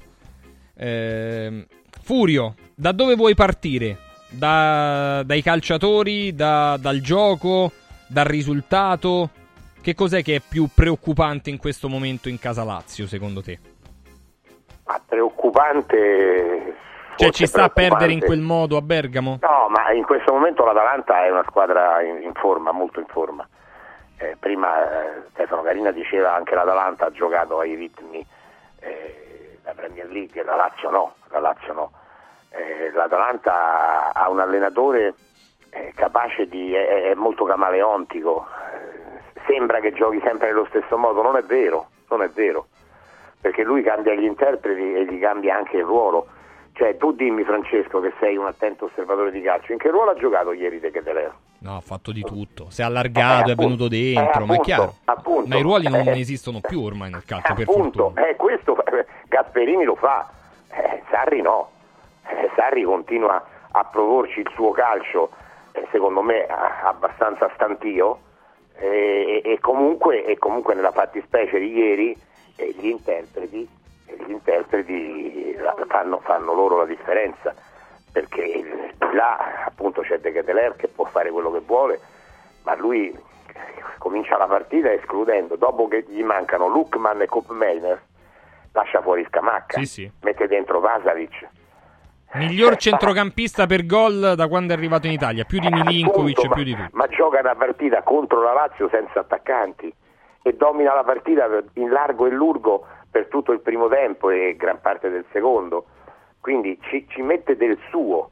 Poi sarà antipatico, anche ieri ha fatto una sceneggiata brutta, brutta, brutta, eh, perché un allenatore dovrebbe dare l'esempio e non comportarsi in quel modo su un fallo che probabilmente c'era, ma se anche non ci fosse stato uguale, è uguale, non puoi comportarti così, però dal punto di vista tecnico, ragazzi, è un allenatore eh, innovativo che qualche- ti dice sempre qualche cosa e non ripropone il solito tran tran, e che passiamo dall'altra parte. Solito tran tran, cambi gli interpreti, poi c'è una partita che un qualcuno di- degli interpreti gioca un pochino meglio, dice ah ecco hai visto però questo è bravo, no mi riferisco ai Saxen e poi ti accorgi, abbiamo detto di Ildiz, figura di, di, di Saxen se è acerbo, non è acerbo di più, eh, non è proprio maturo ma neanche lontanamente, acerbo, acerbo, acerbo. Eh, Castellanos ancora una volta dimostra le sue scarsissime doti a, a certi livelli. E, e poi potrei andare avanti uno per uno eh, perché Marusic è un giocatore arrivato. Ieri vedo, vedo l'Inter giocare vedo Acerbi ancora una volta padrone assoluto di una zona del campo padrone assoluto Acerbi da due anni è il difensore dal rendimento più elevato del calcio italiano e a Roma non serviva adesso la mettono sul fatto per i tifosi. Sì, è vero che c'era la storia con i tifosi, ma a Sarri non andava bene a Cerbi. Non andava bene a Cerbi. E ultimamente fa giocare Patrick oppure Gira, ieri ha tolto Gira, ha messo Casale. Eh, cioè, la Lazio non va, la Lazio non va, la Lazio è una squadra compassata che gioca un calcio poco propositivo, perché in porta non ci arriva quasi mai, eh, poi entra immobile per Castellanos un pochino meglio, un pochino meglio. E allora ti dico che l'ombra di immobile, perché questa che vediamo in questo momento è l'ombra di immobile, è comunque migliore di Castellanos.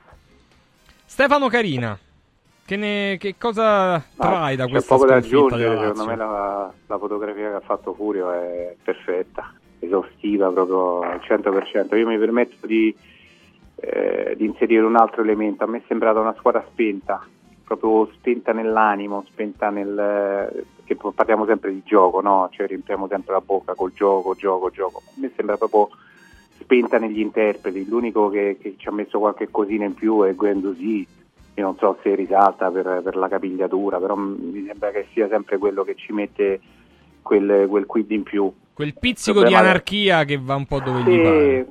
il problema della Lazio, ragazzi, lo conosciamo. Secondo me la Lazio quest'anno eh, ha pagato l'ottimo campionato dello scorso anno, sembra un paradosso. perché si è pensato che potesse ripetersi su determinati livelli quando in realtà eh, lo scorso anno era- c'era stato un exploit, è stato venduto il miglior giocatore del- della rosa, eh, i due che lo scorso anno facevano la differenza sono l'ombra di se stessi perché comunque l'abbiamo ripetuto più volte, Zaccagni e Felipe Anderson sono assolutamente riconoscibili, Saxen che, che era stato preso per, per alternarsi con loro, cioè, non mi sembra che abbia inciso più di tanto, Pedro eh, ormai è, è un giocatore, un giocatore perduto. E, C'è e uno che non viene mai nominato, che è Luis Alberto, che mi sembra il No, peggiore tra io i peggiori. Alberto, eh, guarda, io sto dicendo, volevo, volevo arrivare a lui, volevo arrivare a lui. E, beh, parlando prima di Castellanos, che ha ragione Furio, cioè, non è nemmeno eh, migliore dell'ombra di, di- di Immobile, e poi arriviamo a Luis Alberto. Cioè, Luis Alberto dovrebbe essere il giocatore che fa la differenza, e è un giocatore invece che che sta in grandissima difficoltà, ma in grandissima difficoltà, sembra quasi spogliato. E Luis Alberto le ha sempre avute queste cose, però col fatto che c'era Milinkovic la Lazio doveva anche ehm, cambiare gioco. No? Quante volte abbiamo detto che Milinkovic era importante perché era quasi un, un regista aggiunto, la Lazio alzava il pallone e Milinkovic comunque riusciva a smistarla no? nei momenti di difficoltà. Adesso hai esclusivamente una fonte di gioco che palla, palla Luis Alberto e quando Luis Alberto non gira la Lazio è ferma, è bloccata. È veramente, Sì, guarda, ieri tutte stato- queste cose che stiamo dicendo e che sono giuste, tutte giuste, tutte perfettamente giuste, le condivido anch'io su Luis Alberto, eccetera. Ma qui ieri c'è stata una lezione di calcio a livello Sì, di c'è gioco. stata una lezione di calcio, anche Allora, perché diciamo le cose comunque come stanno. Io ti dico una cosa, io adesso dico una cosa forte, io credo che il, il- tempo di Sarri alla Lazio sia terminato. A fine stagione sei un po' troppo drastico perché No, a fine parliamo di- stagione Sarri secondo me va bene a cercare altre strade, eh, lui non è contento di quello che gli è stato fatto, eh, ma, ma anche la Lazio non deve essere contenta di quello che sta facendo Sarri, quindi a fine stagione secondo me la Posso farti una domanda Furio, ho visto che sei sempre molto onesto, sei sempre molto onesto nelle disamine che fai, ma se tu questa squadra la dai a un altro allenatore pensi che, che la Lazio avrebbe più punti con questi giocatori? Non lo so, non lo so, non ti so rispondere perché non ci sono controprove tra l'altro. No, Quello che ti voglio dire è questo Stefano, che io ritengo, io ritengo che molti giocatori siano esausti, siano stanchi, siano mh, questo, questo modo ripetitivo eh, di fare calcio li stia, eh, li stia imborsendo e quindi sono tutti diventati un pochino non è che vanno contro l'allenatore eh, perché subito uno dice ah gli remano contro no, no, non è quello È una suefazione. Cioè. è una suefazione mh, pericolosa e fastidiosa. Io per questo chiedo, eh, chiederei il cambio a fine stagione, ovviamente, non adesso. No, adesso non è che prendi un altro fa meglio di Sarri, se i giocatori giocano così. Però, ragazzi, non possiamo dare solo colpa ai giocatori se la Lazio è la sedicesima in Serie A per tiri in porta. Eh, eh, scusate.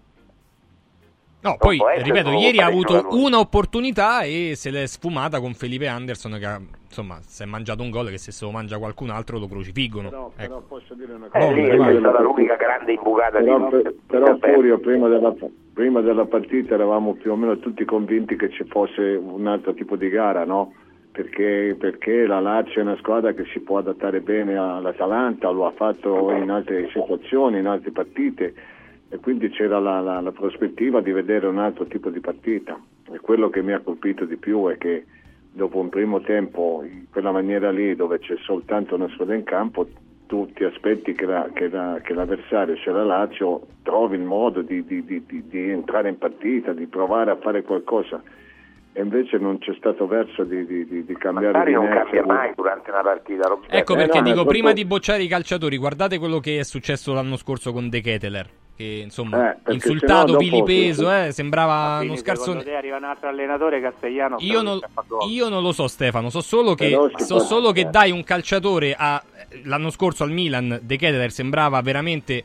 Ma per Sì, non lo conosceva? si vedeva, ma Eh, ma non si, eh no, pagato? è sbagliato. Non si- 30 milioni. ma non si vedeva al Milan, però, scusami, Stefano. Non si vedeva. No, lo so, Francesco, vedeva. però- Io me lo ricordo quello che veniva detto di De Keteler, proprio eh. un'opportunità, gliene date 100. addirittura, addirittura titolare con, con, con Immobile in panchina. Vabbè, perché volte. Immobile non sta bene, ragazzi. Dopo- cioè, eh, Dopodiché tu dici è un giocatore diverso, fa un certo tipo di gioco diverso, non ti fa gol, ma ti fa adesso onestamente, dai, Francesco. No, ieri neanche lo quello, no, no, no, ma ieri neanche quello. sul Però non è che adesso il problema eh, della Lazio è però eh, dimmi una cosa, se lui gioca che va a prendere palle, che fa salire la squadra, dimmi una cosa buona, una. No, no, ieri zero. No, proprio Eh, zero, ma zero, scusami, zero. allora io, Ci io, io ho un centravanti che so già che non mi fa gol, però viene avanti, mi prende la palla, combatte, è stato anticipato sempre, cioè, cioè, voglio dire, può darsi pure che quest'altro giocando da un'altra parte farà bene, può darsi, io non dico di no, eh, ma qui è una cosa imbarazzante, dai. Sì, sì, sì, beh, ma- Stefano È Agresti. entrato, immo- è entrato immobile, no immobile, l'ombra di immobile, si è preso un rigore e ha fatto un colpo di testa straordinario che ha, che ha sfiorato il palo. Sì, sì, assolutamente. Voglio sentire anche il direttore Agresti, Stefano, sulla partita. Ma la partita francamente non c'è stata. Ah sì, pure questo Non è vero. c'è stata. Sull'esibizione Io- io- dell'Atalanta. Beh sì, io francamente non voglio dire che me l'aspettavo così, però a me sembrava che l'Atalanta arrivasse nel momento giusto e la Lazio nel momento sbagliato.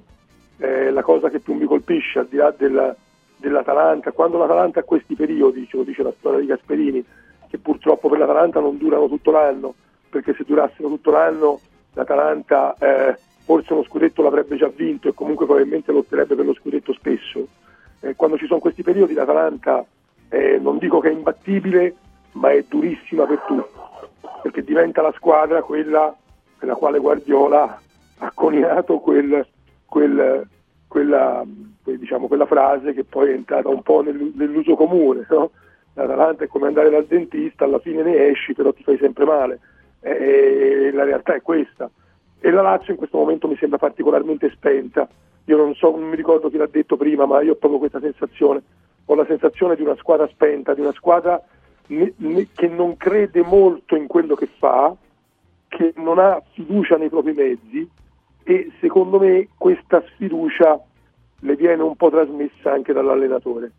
Eh, io ho la sensazione che anche Sarri eh, non creda molto nella sua squadra e questo si trasmette anche, anche ai giocatori, per cui mi sembra che effettivamente se, se non riesce a dare una scossa anche psicologica, a questo punto secondo me più psicologica che tecnica e tattica, se non riesce a dare questa svolta la stagione della Lazio eh, si può complicare, perché è proprio una squadra, a me pare una squadra in difficoltà evidente. È, è una squadra che effettivamente deve, deve in qualche modo ritrovarsi. Così è dura, parlano i calciatori, bisogna fare molto di più. Eh, pensare agli errori non Io trovo serve. delle analogie con eh, l'ultima Roma di Mourinho, con l'allenatore che non è contento, con i giocatori che quando vanno davanti ai microfoni dicono bisogna fare di più, non possiamo permetterci Eh, questo, eh, dobbiamo- ci sono delle analogie finiste e, È vero, torna è vero, qui ci sono delle analogie. e torna qui il, il discorso che faceva Furio sul fatto della stuefazione, cioè la Roma di Mourinho era stuefatta dai modi di Mourinho, probabilmente la Lazio di Sarri è assuefatta dalla, eh, dal- da questo gioco maniacale, no? cioè da questa attenzione maniacale I che calciatori, ragazzi, i No, guarda, calciatori sono proprio- voi, eh, io proprio- l'ho fatto, sono proprio una bella razza i calciatori, eh, perché veramente... Sì, ma voi pensate al primo gol che prende la Lazio ieri, no? Al di là del fatto che l'abbiamo detto tutti, la partita non Palla persa di Felipe. Arriva una palla in mezzo all'area di rigore della Lazio. Sì, Ci sì, sono cinque giocatori della Lazio e due dell'Atalanta. I cinque giocatori della Lazio guardano. Eh, ragazzi, Furio, eh, però- questo è un fatto.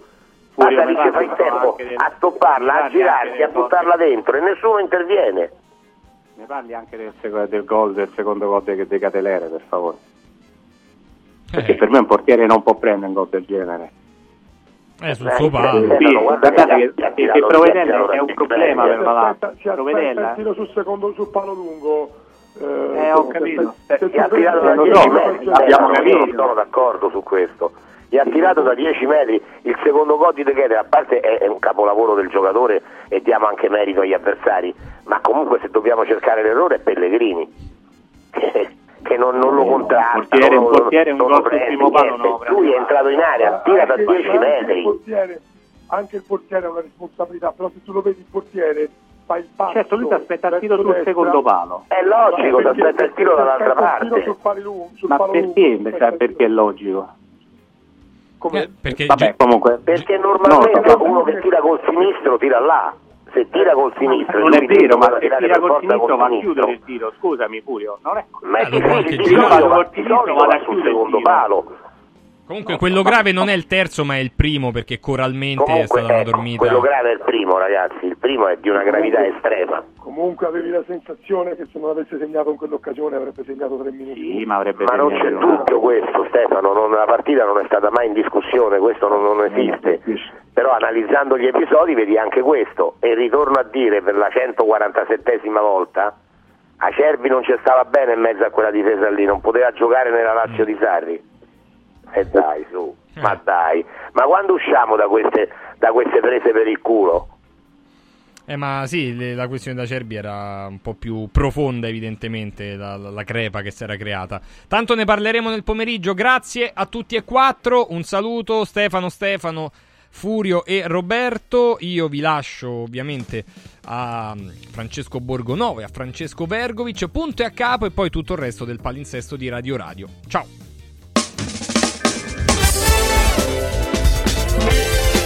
Radio Radio Mattino